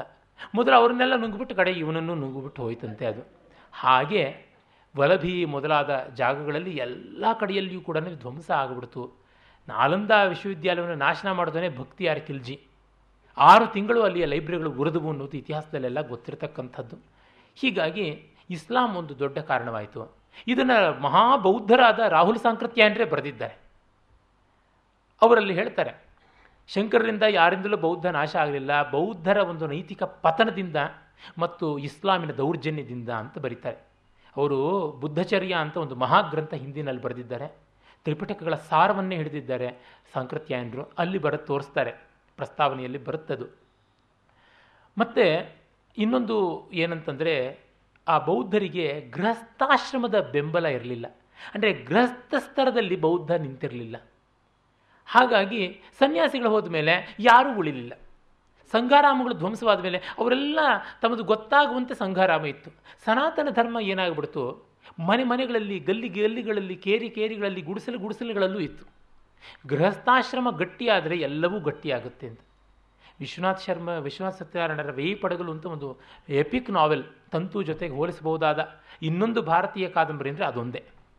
ತಂತು ಸ್ವಾತಂತ್ರ್ಯೋತ್ತರ ಭಾರತದ ಇಂದಿರಾ ಗಾಂಧಿ ಯುಗದ ಭಾರತದ ಪ್ರಕ್ಷುಬ್ಧತೆಯನ್ನು ತಿಳಿಸಿದರೆ ಅದು ಬ್ರಿಟಿಷ್ ಭಾರತ ಯುಗದ ಪ್ರಕ್ಷುಬ್ಧತೆಯನ್ನು ತಿಳಿಸುತ್ತೆ. ಸಾವಿರದ ಒಂಬೈನೂರ ಮೂವತ್ತರ ಆಸುಪಾಸಿನ ಭಾರತದ ಇದನ್ನು ತಿಳಿಸುತ್ತೆ. ಅಲ್ಲಿ ಅವರು ಹೇಳ್ತಾರೆ, ಗಂಡ ಹೆಂಡತಿ ಗೃಹಸ್ಥಾಶ್ರಮ ಗಟ್ಟಿಯಾಗಿದ್ದರೆ ಇಡೀ ಸನಾತನ ಧರ್ಮ ಉಳಿಯುತ್ತೆ ಎನ್ನುವ ಒಂದು ಸಂದೇಶವನ್ನು ಅಲ್ಲಿ ಧ್ವನಿಯಾಗಿ ನೋಡಬಹುದು. ಅದ್ಭುತವಾದ ಕಾದಂಬರಿ ಬಿಡಿಯೋದು ಅದನ್ನು ಸಾವಿರ ಪುಟದ ಕಾದಂಬರಿಯನ್ನು ಇಪ್ಪತ್ತ ಎಂಟು ದಿವಸದಲ್ಲಿ ಡಿಕ್ಟೇಷನ್ ಹೇಳಿದರು ವಿಶ್ವನಾಥ್ ಸತ್ಯನಾರಾಯಣ. ಅದನ್ನು ಇವತ್ತಿಗೂ ತೆಲುಗಿನ ಕಲ್ಚರಲ್ ಎನ್ಸೈಕ್ಲೋಪೀಡಿಯಾ ಅಂತ ಹೇಳಿಬಿಟ್ಟು ಕರೀತಾರೆ. ಇರಲಿ. ನಾವು ಮತ್ತೆ ಕಥಾತಂತುವಿಗೆ ವಾಪಸ್ ಬಂದರೆ, ವಜ್ರಪಾದರಿಗೆ ಒಂದು ಮತಾಂತರ ಮಾಡಬೇಕು. ಅಂದರೆ ಎಲ್ಲರನ್ನು ಭಿಕ್ಷುಗಳನ್ನಾಗಿ ಮಾಡಬೇಕು ಅಂತ ಇತ್ತು. ತಮ್ಮ ಕಡೆ ಒಲಿಸ್ಕೊಳ್ಬೇಕು. ತಮ್ಮ ಗೋಲಕಕ್ಕೆ ಹೆಚ್ಚು ದುಡ್ಡು ಹಾಕಬೇಕು. ಅದಕ್ಕೆಲ್ಲ ಬೆಣ್ಣೆಯಲ್ಲಿ ಕೂದಲು ತೆಗೆದಂತೆ ಅವರು ಮಾತಾಡ್ತಾ ಇರ್ತಾರೆ. ಆ ಬುಧಗು, ಬುಧಶ್ರೇಷ್ಠಿ ಜೊತೆಗೆ ಮಾತನಾಡೋದಾಗಲಿ, ಅವೆಲ್ಲ ತುಂಬ ಮಣಿಭದ್ರ ಯಕ್ಷನ ಗುಡಿನಲ್ಲಿ ಇವರು ಗೋಲಕ ಹಾಕಿಬಿಟ್ಟಿರ್ತಾರೆ. ಆ ಗೋಲಕಕ್ಕೆ ಇವರು ದುಡ್ಡು ಹಾಕಿರ್ತಾರೆ. ನಮ್ಮದೊಂದು ದೊಡ್ಡ ಇದನ್ನು ವಿಹಾರವನ್ನು ಕಟ್ಟಿಸ್ಬೇಕು ಅಂದ್ಕೊಂಡ್ವಿ. ನಿಮ್ಮಂಥವರಿಂದಲೇ ಆಗುತ್ತೆ ಅಂತ ಭಗವಂತ ಸಮಾಸ ಸಂಬುದ್ಧನ ಪ್ರೇರಣೆ ಆಯಿತು. ಅಂತೆಲ್ಲ ಅಂದರೆ ಇವರು ಪಾಪ ಸಿಕ್ಕಾಕ್ಕೊಂಡು ಬಿಡಬೇಕು ಇನ್ನಷ್ಟು ದುಡ್ಡು ಕೊಡಬೇಕು ಅಂತ. ಈಗಲೂ ಅಂಥದ್ದೇನು ನಡೆಯದೇ ಇರತಕ್ಕಂಥದ್ದೆಲ್ಲ, ಬೇಕಾದಂತೆ ನಡೆಯುತ್ತೆ. ಅಲ್ಲಿ ಆ ಬಿಷಪ್ರು ಅವರೆಲ್ಲ ಮಾಡುವಂಥ ನಯ ನಾಜೂಕು, ಆ ಹಾಲಿನ ಒಂದು ಪಟ್ಟಣಗಳನ್ನು ಕೊಡುವಂಥದ್ದು. ಅನಾಥಾಶ್ರಮಕ್ಕೆ ಅದು ಬಿಟ್ಟಿಯಾಗಿ ಬರುತ್ತೆ ಅಂತ ಜಿಡ್ಡೆ ಇಲ್ಲದೆ ಇರತಕ್ಕಂಥ ಗಡ್ಡೆ ಮೊಸರು. ಆ ಗಡ್ಡೆನಲ್ಲಿ ಈ ಮೊಸರಿಲ್ಲ, ಬರೀ ಗಡ್ಡೆ ಮಾತ್ರ ಇದೆ. ಆ ಥರದ್ದು ಅವುಗಳೆಲ್ಲ ನಮಗೆ ನೋಡಿದಾಗ ಗೊತ್ತಾಗುತ್ತೆ ಹೇಗೆ ಆ ನೈವಂಚನೆಯ ಜಾಲ ಬರ್ತಾ ಇದೆ ಅಂತ ಹೇಳ್ಬಿಟ್ಟಿದ್ನುವೆ. ಅಂಥದ್ದೊಂದು ಸಂವಾದ ಕಾಣಿಸುತ್ತೆ. ಅಂದರೆ ಧರ್ಮಶ್ರೀಯಲ್ಲಿ ಅಷ್ಟು ವಾಚ್ಯವಾದ ರೀತಿಯಲ್ಲಿ ಬರುವಂಥ ಮತಾಂತರದ ಸಮಸ್ಯೆ ಇಲ್ಲಿ ಧ್ವನಿಯಾಗಿ ವ್ಯಂಗ್ಯವಾಗಿ ಬರುವಂಥದ್ದು ನೋಡಬೇಕು. That is the growth of Bhyrappa from Dharmashree to Saartha ಅದು ಕಾಣಿಸುತ್ತೆ ನಮಗೆ. ಅಲ್ಲಿ ಅವರು ಮತಾಂತರಕ್ಕಿಂತ ಕಲೆಯನ್ನು ಬಳಸ್ಕೋತಾರೆ. ಬರೀ ನಾಟಕ ಕಲೆ ಅಲ್ಲ, ಶಿಲ್ಪಕಲೆಯನ್ನು ಬಳಸ್ಕೋತಾರೆ. ಒಬ್ಬ ಸ್ಥಪತಿ ಇರ್ತಾನೆ. ಅವನು ವಿಶ್ವಕರ್ಮ. ಅವನು ಸನಾತನ ಧರ್ಮಕ್ಕೆ ಸೇರಿದವನು. ಅವನು ದಿವಸ ಬಂದು ನಾಗಭಟ್ಟನಿಗೆ ಹೇಳ್ತಿರ್ತಾನೆ, ನೋಡು, ಇವರು ಈ ದೇವರನ್ನು ಬಿಟ್ಟು ಆ ರೀತಿ ಕೆತ್ತು, ಈ ರೀತಿ ಕೆತ್ತು, ಯಕ್ಷರು ಅಂತ. ಆ ಯಕ್ಷರೆಲ್ಲರೂ ಬೌದ್ಧ ದೇವತೆಗಳು. ಆದರೆ ಬೌದ್ಧ ದೇವತೆಗಳಾದ ಯಕ್ಷರೆಲ್ಲರೂ ಕೂಡ ವೈದಿಕ ದೇವತೆಗಳೇನೆ. ನಮ್ಮ ಕಾಳಿ, ಗಣಪತಿ ಮೊದಲಾದಂಥದ್ದು ಎಲ್ಲ ಸಾಲ ಕಟಂಕಟ ಅಂತ ಹೇಳ್ಬಿಟ್ಟಂತಾರೆ, ಅದು ಗಣಪತಿನೇ ಆಗಿರ್ತಕ್ಕಂಥದ್ದು, ಈಗ ಬೇಕಾದಷ್ಟು ಕಾಣಿಸ್ ತೋರಿಸ್ತಾರೆ. ಯಕ್ಷರು ಬೌದ್ಧರ ಮತ್ತು ಜೈನರ ಕೊಡುಗೆ ಅಂತ ಅನೇಕರು ಭ್ರಮೆ ಪಡ್ತಾರೆ. ಅರೆ, ಆನಂದ ಕುಮಾರ ಸ್ವಾಮಿ, ಭಗವತ್ ಶರಣೋಪಾಧ್ಯಾಯ ಮೊದಲಾದವರೆಲ್ಲ ಸ್ಪಷ್ಟವಾಗಿ ತೋರಿಸಿಕೊಟ್ಟಿದ್ದಾರೆ, ಅದು ವೈದಿಕವಾದ ಕಲ್ಪನೆ ಅಂತ. ಯಕ್ಷಾಸ್ ಅಂತ ಆನಂದ ಕುಮಾರ ಸ್ವಾಮಿಯವರ ಒಂದು ಅದ್ಭುತವಾದ ಗ್ರಂಥ ಇದೆ. ಭಾರತೀಯ ಸಾಹಿತ್ಯಮೇ ಭಾರತೀಯ ಕಲಾಮೆ ಯಕ್ಷ ಅಂತ ಹೇಳಿಬಿಟ್ಟು ಹಿಂದಿನಲ್ಲಿ ಎರಡು ಪುಸ್ತಕಗಳಿವೆ. ಅಲ್ಲಿ ಕೂಡ ಗೊತ್ತಾಗುತ್ತೆ. ಇರಲಿ. ಹೀಗೆ ಆ ಯಕ್ಷ ಪದ್ಧತಿಯ ಮೂಲಕ ಈ ದೇವತೆಗಳನ್ನು ಇಟ್ಕೊಳ್ಳೋದು ಅಂದರೆ ಏನು? ನಿಮಗೆ, ನಿಮ್ಮ ಮತದ ಒಂದು ಹ್ಯಾಂಗ್ ಓವರ್ ಇದ್ದರೆ ಅದು ನಮ್ಮಲ್ಲೇ ಪ್ರೊವೈಡ್ ಮಾಡ್ತೀವಿ. ನೋಡಿಪ್ಪ, ನಮ್ಮ ದೇವಸ್ಥಾನಕ್ಕೆ ಬನ್ನಿ. ನಿಮಗೆ ಕುಡಿಬೇಕಾ? ತೀರ್ಥದ ರೂಪದಲ್ಲೇ ನಾವು ಹೆಂಡ ಕೊಟ್ಬಿಡ್ತೀವಿ ಅಂತ ಹೇಳಿದಂತೆ. ಈಗ ನೋಡಿ ವಲಂಕಣಿ ಅಂತ, ವೆಲಂಕಣಿ ಅಂತ ಒಂದು ದೊಡ್ಡ ಚರ್ಚ್ ಇದೆ ನಾಗಪಟ್ಟಣಮಲ್ಲಿ ತಿರುಪತಿಗೆ ಹೋದರೆ ತಲೆ ಬೋಳಿಸ್ಕೊಳ್ಬೋದು, ಚಂದನ ಹಚ್ಕೋಬೋದು, ಅದೊಂದು ಸಂಕೇತ ಅಂದರೆ ಅಲ್ಲಿ ತಲೆ ಬೋಳಿಸ್ಕೊಳ್ಳೋದು, ಚಂದನ ಹಚ್ಚೋದು, ಅದು ಬಂದ್ ಮಾಡಿದ್ದಾರೆ. ಅಲ್ಲಿ ಮಂಗಳಾರತಿ, ಧೂಪ, ದೀಪ ಎಲ್ಲ ಕೂಡ ಇದೆ. ಕೇರಳದ ಚರ್ಚ್ಗಳಲ್ಲಿ, ತಮಿಳುನಾಡು ಚರ್ಚ್ಗಳಲ್ಲಿ ಪೂರ್ಣವಾಗಿ ಇಂಡಿಯನೈಸ್ ಆಗ್ತಿದ್ದಾರೆ. R S S, B J ಪಿನವರು ಅದನ್ನು ಹೇಳಿದ್ರು ಇಂಡಿಯನೈಸ್ ಆಗಬೇಕು ಅಂತ. ಇವರಾಗಿ ಅವರಿಗೆ ಹೆಸರಿಡ್ತಾ ಇದ್ದಾರೆ.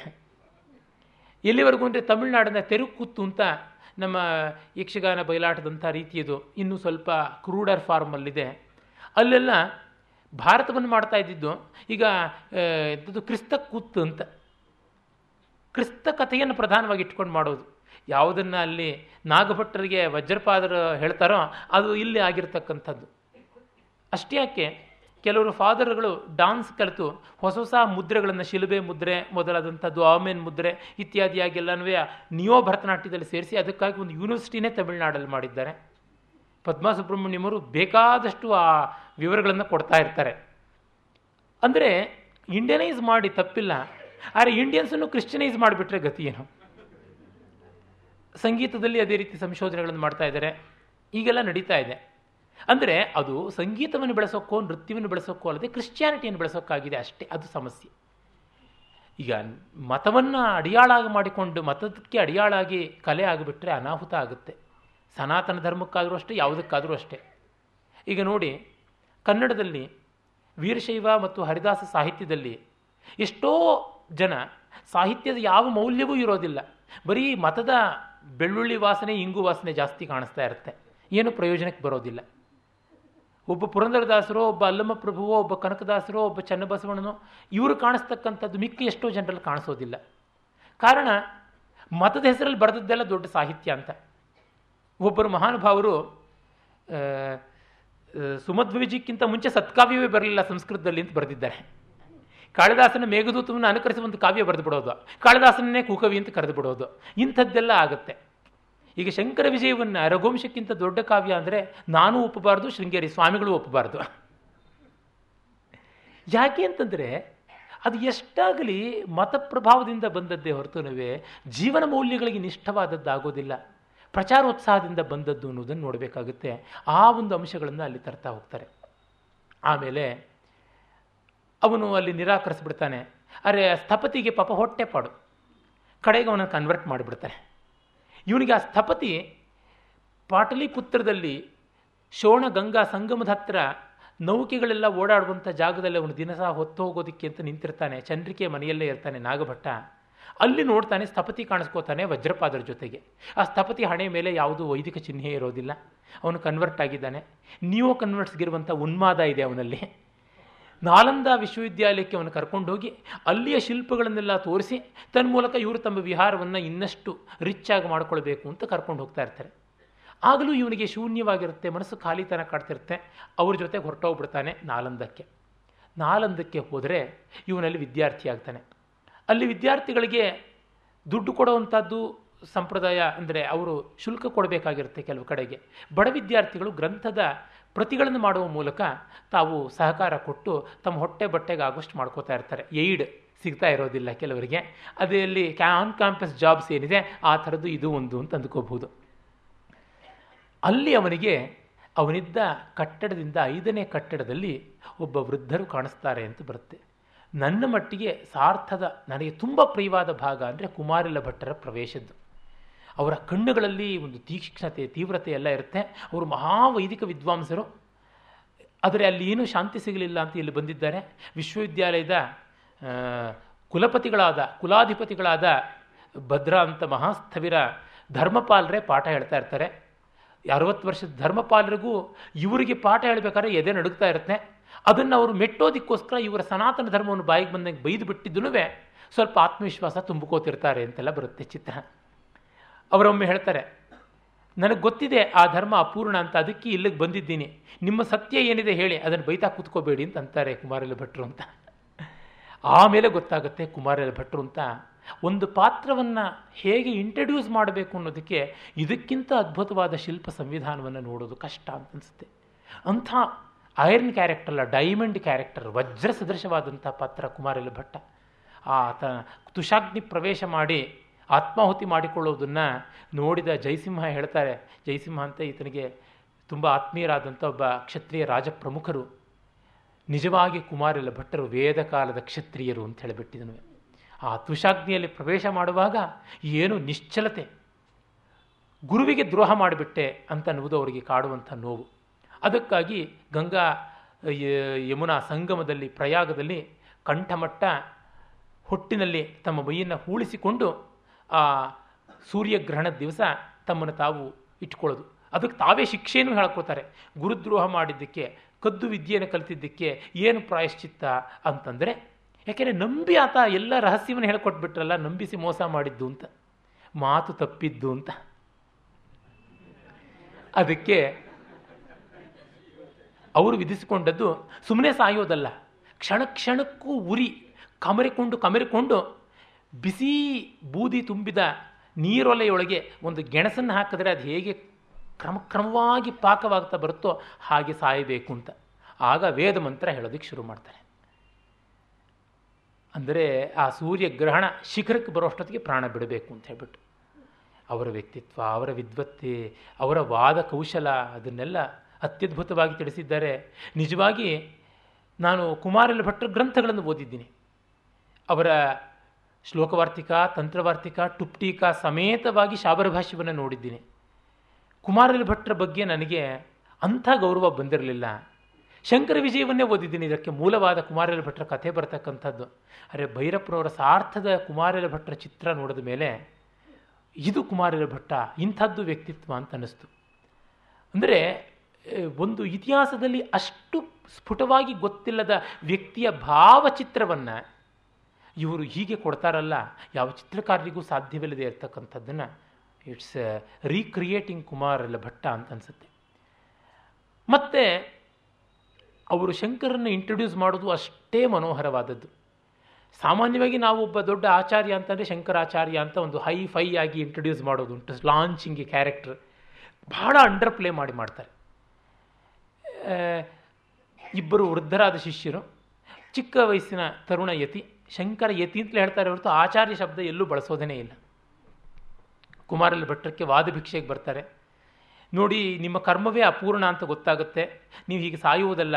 ಜ್ಞಾನದಿಂದ ನಿಮ್ಮ ಎಲ್ಲ ಪಾಪಗಳನ್ನು ದಗ್ಧ ಮಾಡಿಕೊಳ್ಳಬಹುದು ಅಂತ ಶಂಕರ ಸಿದ್ಧಾಂತ. ಇದು ವಾದಚಾತುರ್ಯಕ್ಕೆ ಚೆನ್ನಾಗಿದೆ. ಆದರೆ ಅದಲ್ಲ. ನೀವು ನನ್ನ ಶಿಷ್ಯನ ಹತ್ರಕ್ಕೆ ಹೋಗಿ ಅಂತ ಕಳಿಸ್ಕೊಡ್ತಾರೆ. ಅವರು ಬಹಳ ವೇಗವಾಗಿ ಹೋಗ್ತಾರೆ. ಆಗ ನಿಮ್ಮ ಶಿಷ್ಯ ನಿಮ್ಮ ವಾದವನ್ನು ಮಾಡೋಕ್ಕಾಗದೇ ಇರುವಂಥ ಪರಿಸ್ಥಿತಿ, ತುಷಾಗ್ನಿ ಪ್ರವೇಶ, ಆಗ ಒಪ್ಪದೆ ಹೋದರೆ ನೀವು ಹೇಳಿದ್ದೀರಿ ಅಂತಂದರೆ ನನ್ನ ಶಿಷ್ಯನ ಶಿಷ್ಯ ಇಲ್ಲೇ ಇದ್ದಾನೆ ನಾಗಭಟ್ಟ. ಅವನನ್ನು ಕರ್ಕೊಂಡು ಹೋಗಿ ಅಂತ. ನಾಗಭಟ್ಟ ವಿಶ್ವವಿದ್ಯಾಲಯಕ್ಕೆ ಬಂದವನು. ಕಡೆಗೆ ಬುದ್ಧನ ಜಾಗಗಳನ್ನೆಲ್ಲ ನೋಡಬೇಕು ಅಂತ ಅಂದ್ಕೊಂಡು ಗಯಾಕ್ಕೆ ಹೋಗ್ತಾನೆ. ಗಯಾಕ್ಕೆ ಹೋದ ಮೇಲೆ ಗಯಾ ಪಿಂಡ ಹಾಕದೇ ಇದ್ದರೆ ಹೇಗೇನೋ ಭಾವ ಬರುತ್ತೆ. ತಂದೆ ತಾಯಿಗಳು ಸತ್ತೋಗಿರ್ತಾರೆ. ಶ್ರಾದ್ದ ಮಾಡದೆ ಬರ್ತಾನೆ. ಅವೆಲ್ಲ ತುಂಬ ಸೊಗಸಾಗಿರ್ತಕ್ಕಂಥ ಭಾವನೆಗಳು. ಎಷ್ಟು ಸೂಕ್ಷ್ಮತೆಗಳು, ಎಷ್ಟು ಸನ್ನಿವೇಶಗಳು, ಮಾರ್ಮಿಕತೆ. ಇನ್ನೇನೂ ಇಲ್ಲ ಅಂತಂದುಕೊಂಡವನಿಗೆ ಆ ಪೈತೃಕವಾದ ವಾಂಚಲ್ಯ, ವಾತ್ಸಲ್ಯ ಕಾಡುವಂಥದ್ದು. ಅವನು ಫಲ್ಗುನಿ ನದಿನೊಳಗೆ ನೀರಲ್ಲೇ ಕಾಲು ಇಳಿಬಿಟ್ಕೊಂಡು ಸಾಯಂಕಾಲದವರೆಗೂ ಇದ್ದದ್ದು. ಇವೆಲ್ಲ ಮರೆಯೋಕ್ಕಾಗದೇ ಇರತಕ್ಕಂಥದ್ದು. ಮತ್ತೆ ವಾಪಸ್ ಬರ್ತಾನೆ. ಕುಮಾರಲ್ ಭಟ್ಟರು ರಿವೀಲ್ ಆಗಿಬಿಡ್ತಾರೆ, ವಿಶ್ವವಿದ್ಯಾಲಯದಿಂದ ಅವ್ರನ್ನ ಬಹಿಷ್ಕರಿಸಿರ್ತಾರೆ. ಅವರು ಇವರ ನನ್ನ ಪರಮಗುರುವ ಅಂತ ಗೊತ್ತಾಗುತ್ತೆ ಹುಡುಕೊಂಡು ಹೋಗ್ತಾನೆ. ಆಗ ಅವನು ಬರ್ತಾನೆ ಅಲ್ಲಿಗೆ. ಮಹಿಷ್ಮತಿಯಿಂದ ಹೇಗೆ ಮಂಡನ ಮಿಶ್ರರು ಬಂದರೋ ಗುರುವನ್ನು ಅರಸಿಕೊಂಡು, ಹಾಗೆ ಇವನು ತನ್ನ ಗುರುವಿನ ಗುರುವನ್ನು ಅರಸಿಕೊಂಡು ನಾಲಂದದಿಂದ ಪ್ರಯಾಗಕ್ಕೆ ಬರ್ತಾನೆ. ಅಲ್ಲಿ ತುಷಾಗ್ನಿ ಪ್ರವೇಶ. ಅವರನ್ನು ದೊಡ್ಡ ಅಧ್ವರ್ಯವಾಗಿ ಅಶ್ವಮೇಧ ಯಾಗಕ್ಕೆ ವರಿಸಬೇಕು ಅಂತ ಜಯಸಿಂಹ ಬಂದಿರ್ತಾನೆ. ಯಾಕೆಂದರೆ ಮತ್ತೊಮ್ಮೆ ವೈದಿಕ ಜೀವನವನ್ನು ಪುನರುಜ್ಜೀವಿಸಿ, ಮತ್ತೊಮ್ಮೆ ಕ್ಷಾತ್ರವನ್ನು ಬೆಂಬಲಿಸುವಂತೆ ಮಾಡಬೇಕು, ಜನರನ್ನು ಇಂಟಿಗ್ರೇಟ್ ಮಾಡಬೇಕು. ಹಾಗೆ ಮಾಡದೇ ಇದ್ದರೆ ಒಂದು ಅಶ್ವಮೇಧ ಯಾಗ ಮಾಡಿ, ಮತ್ತೆ ಸಮ್ರಾಟ್ ಪದವಿಯನ್ನು ಪಡ್ಕೊಂಡು, ಆಮೇಲೆ ಮುಲ್ತಾನಿನ ಕಡೆಯಿಂದ ಬರ್ತಕ್ಕಂಥ ಮುಸಲ್ಮಾನರನ್ನು ಎದುರಿಸೋಕ್ಕಾಗೋಲ್ಲ ಅಂತ ಜಯಸಿಂಹ ಬಂದಿರ್ತಾರೆ. ಆಗ ಮಂಡನ ಮಿಶ್ರರು ಶಂಕರಯತಿಗಳನ್ನು ಅಲ್ಲಿ ಕಳಿಸ ಕುಮಾರಲ್ ಭಟ್ರು ಮಂಡನ ಮಿಶ್ರ ಹತ್ರ ಕಳಿಸ್ತಾರೆ. ಆದರೆ ಇವರೆಲ್ಲರಿಗಿಂತ ಮುಂಚೆ ಮಂಡನ ಮಿಶ್ರರು ಹತ್ರಕ್ಕೆ ಶಂಕರರು ಹೊರಟೋಗ್ಬಿಡ್ತಾರೆ. ಹೊರಟೋಗಿ ಅವರು ವಾದ ಭಿಕ್ಷೆಯನ್ನು ಬಿಡ್ತಾರೆ. ಅದು ವಾದ ಅಂತೂ ತುಂಬ ಅದ್ಭುತವಾಗಿದೆ. ನಾನು ಕೇಳಿದಂತೆ ಶಂಕರ ಮಂಡನರ ವಾದವನ್ನು ಕರಡಿನಲ್ಲಿ ಭೈರಪ್ಪನವರು ತುಂಬ ದೀರ್ಘವಾಗಿ ಬರೆದಿದ್ರು. ಆಮೇಲೆ ಕಥಾ ಸಂದರ್ಭಕ್ಕೆ ಅಷ್ಟು ಬೇಕಿಲ್ಲ ಅಂತ ಗೊತ್ತಾಗಿ ಅದನ್ನು ತೆಗೆದುಹಾಕ್ಬಿಟ್ರು. ಅಂದರೆ ಅದೆಷ್ಟು ನಿರ್ದಯತ್ವ. ಒಬ್ಬ ಲೇಖಕ ಅಷ್ಟು ನುರಿತ ಲೇಖಕ, ಸಾಹಿತ್ಯ ಅಕಾಡೆಮಿ ಮೊದಲಾದ ಎಷ್ಟೋ ಪ್ರಶಸ್ತಿ ತಗೊಂಡವರು, ಹದಿನೆಂಟು ಕಾದಂಬರಿ ಬರೆದವರು. ತಮ್ಮ ಪ್ರತಿ ಕಾದಂಬರಿಯನ್ನು ತಮ್ಮ ಸ್ನೇಹಿತರಿಗೆ ನಿರ್ದಯವಾಗಿ ವಿಮರ್ಶೆ ಮಾಡಿ ಅಂತ ಕೊಡೋದು ಅಂದರೆ ಏನು? ಅದನ್ನು ಬರೆದ ಆರು ತಿಂಗಳು ಕೊಳೆ ಹಾಕೋದು ಅಂದರೆ ಏನು? ಕೆಲವರು ಬರಿಬರಿತಿದ್ದಂಗೆ ಅಚ್ಚಿನ ಮನೆಗೆ ಹೋಗ್ತಾನೆ ಇರುತ್ತೆ. ಇನ್ನು ಕೆಲವರು ನೇರವಾಗಿ ಅಚ್ಚಿನ ಮೊಳೆಯೇ ಕಂಪೋಸ್ ಮಾಡಿಬಿಡ್ತಾರೆ. ಇನ್ನು ಕೆಲವರು ಇಲ್ಲಿ ಟೈಪ್ ಆಗ್ತಿದ್ದಂಗೆ ಅಲ್ಲಿ ಇಂಟರ್ನೆಟ್ಟಲ್ಲಿ ಬರ್ತಾ ಇರುತ್ತೆ, ಮೂರು ಲೋಕವೂ ಓದೋಕೆ, ಓದ್ಬಿಡ್ತಾ ಇರುತ್ತೆ.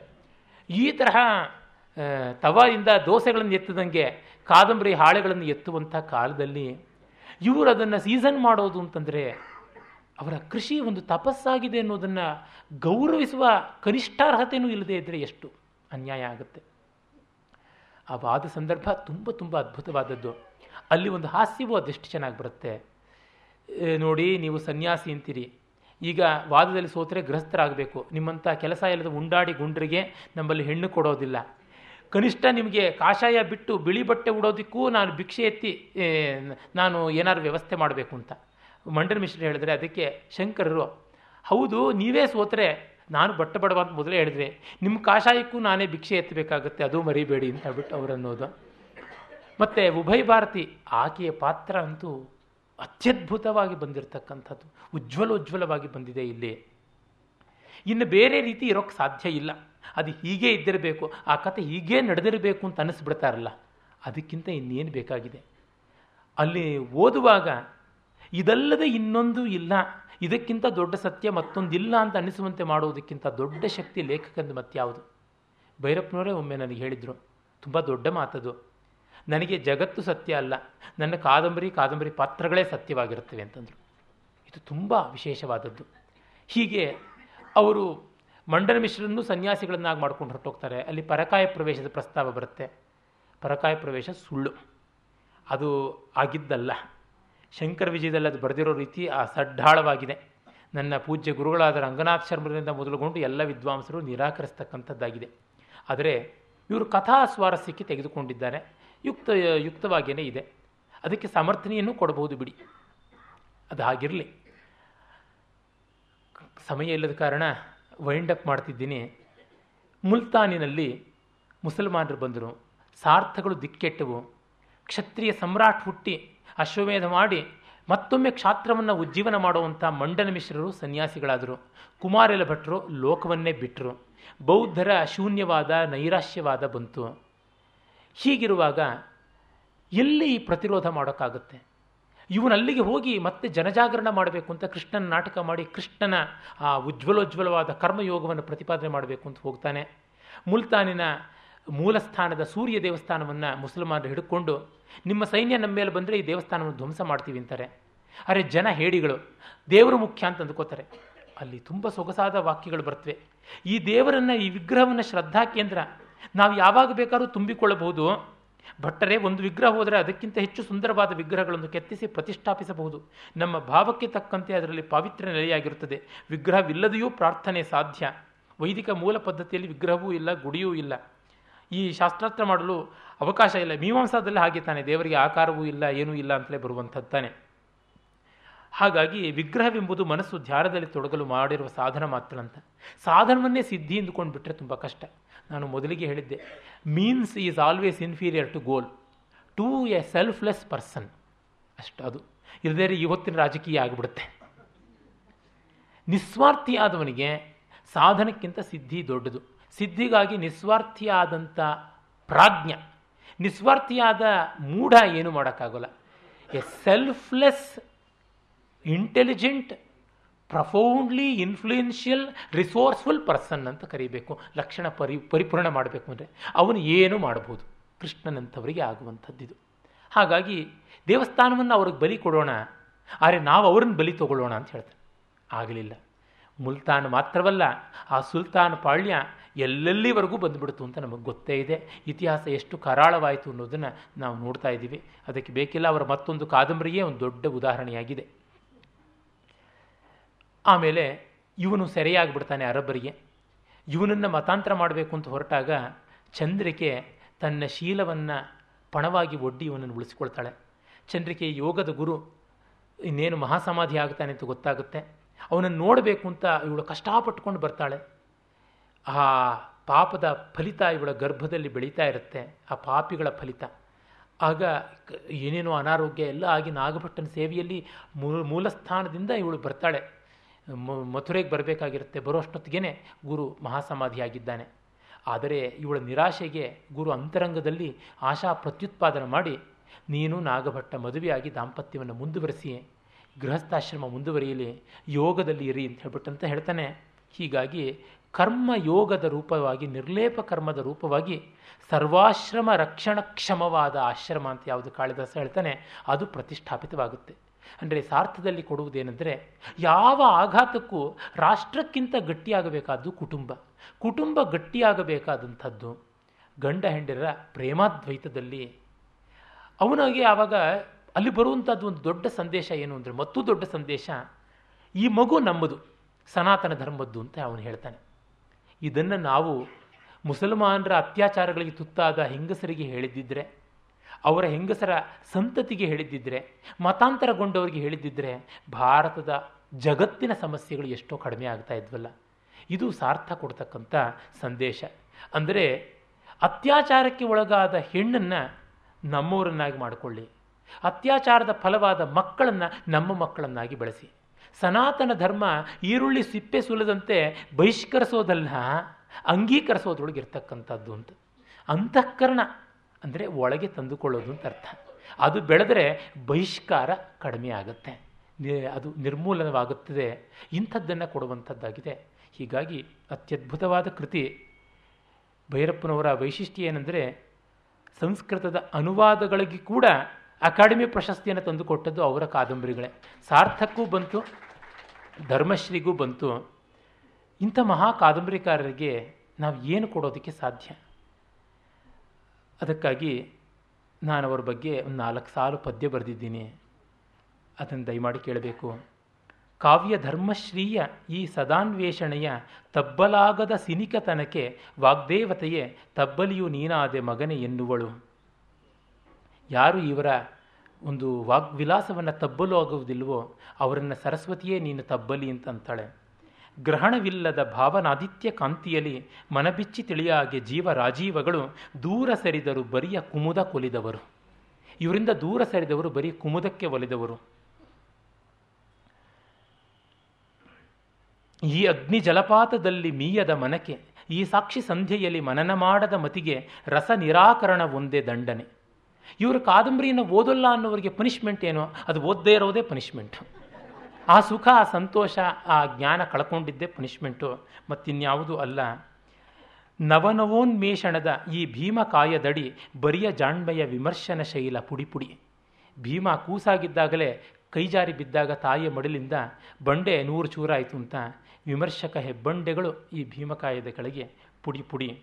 ಈ ಪರ್ವ ಸಾಗರಕ್ಕಿನ್ನೆಲ್ಲಿ ಎಲ್ಲೆಗಳು? ಈ ಸುಪರ್ಣನಿಗಿಲ್ಲ ಆವರಣ ವರಣ. ಮಂದ್ರಷಡ್ಜ ಪ್ರತಿಭೆ ಜೀವತಂತುಗಳಿಂದ ಭಾವಸಾರ್ಥಕವೆನಿಪ ಬಣ್ಣಗಳ ಬಟ್ಟೆಯನ್ನು ನೇಯಲು, ಅದರಂಚುಗಳು ಭುವಿಬಾನು ಮುಗಿಲು.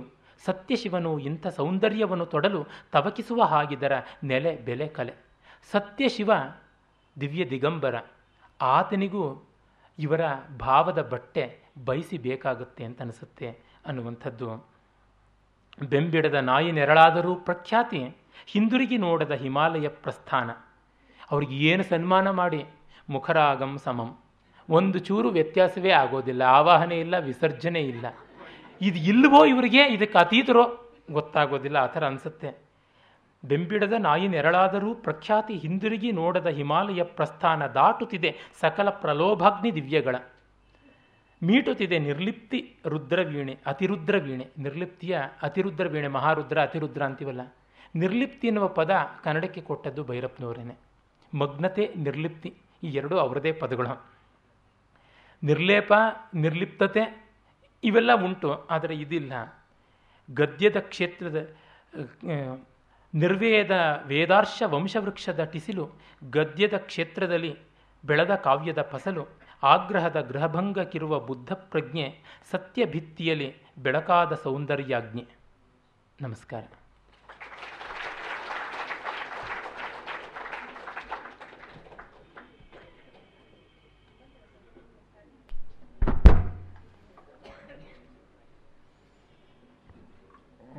ಆರಂಭದಲ್ಲಿಯೇ ಸೂಚಿಸಿದ ಹಾಗೆ ನಾಡಿದ್ದು ಭಾನುವಾರ ಏಳನೇ ತಾರೀಕು ಸಂಜೆ ಆರು ಗಂಟೆಗೆ ಡಿ ವಿ ಜಿಯವರ ಪುಣ್ಯಸ್ಮರಣೆ ಕಾರ್ಯಕ್ರಮ ಇರುತ್ತೆ. ಪ್ರೊಫೆಸರ್ ಎಂ ಎಚ್ ಕೃಷ್ಣಯ್ಯ ಅವರಿಂದ ಡಿ ವಿ ಜಿಯವರಿತ್ತ ಜೀವನ ಚರಿತ್ರೆ ಮಾದರಿಗಳು ವಿಷಯ ಕುರಿತು ಉಪನ್ಯಾಸ ಇರುತ್ತೆ. ತಾವೆಲ್ಲ ಬಂದು ಸಹಕರಿಸಬೇಕು ಅಂತ ಪ್ರಾರ್ಥನೆ ಮಾಡ್ತೇನೆ. ನಾಡಿದ್ದು ಸಂಜೆ ಆರು ಗಂಟೆಗೆ ಕಾರ್ಯಕ್ರಮ ಆರಂಭ ಆಗುತ್ತೆ. ದಯವಿಟ್ಟು ಗಮನಿಸಬೇಕು. ಭೈರಪ್ಪನವರ ಕಾದಂಬರಿಗಳ ಹೆಸರುಗಳನ್ನೇ ಅಳವಡಿಸಿ ಸೊಗಸಾದ ಪದ್ಯವನ್ನು ಬರೆದು ಗೋ, ಭೈರಪ್ಪನವರಿಗೆ ಗಣೇಶ್ ಅವರು ಗೌರವವನ್ನು ಸಲ್ಲಿಸಿದ್ದಾರೆ.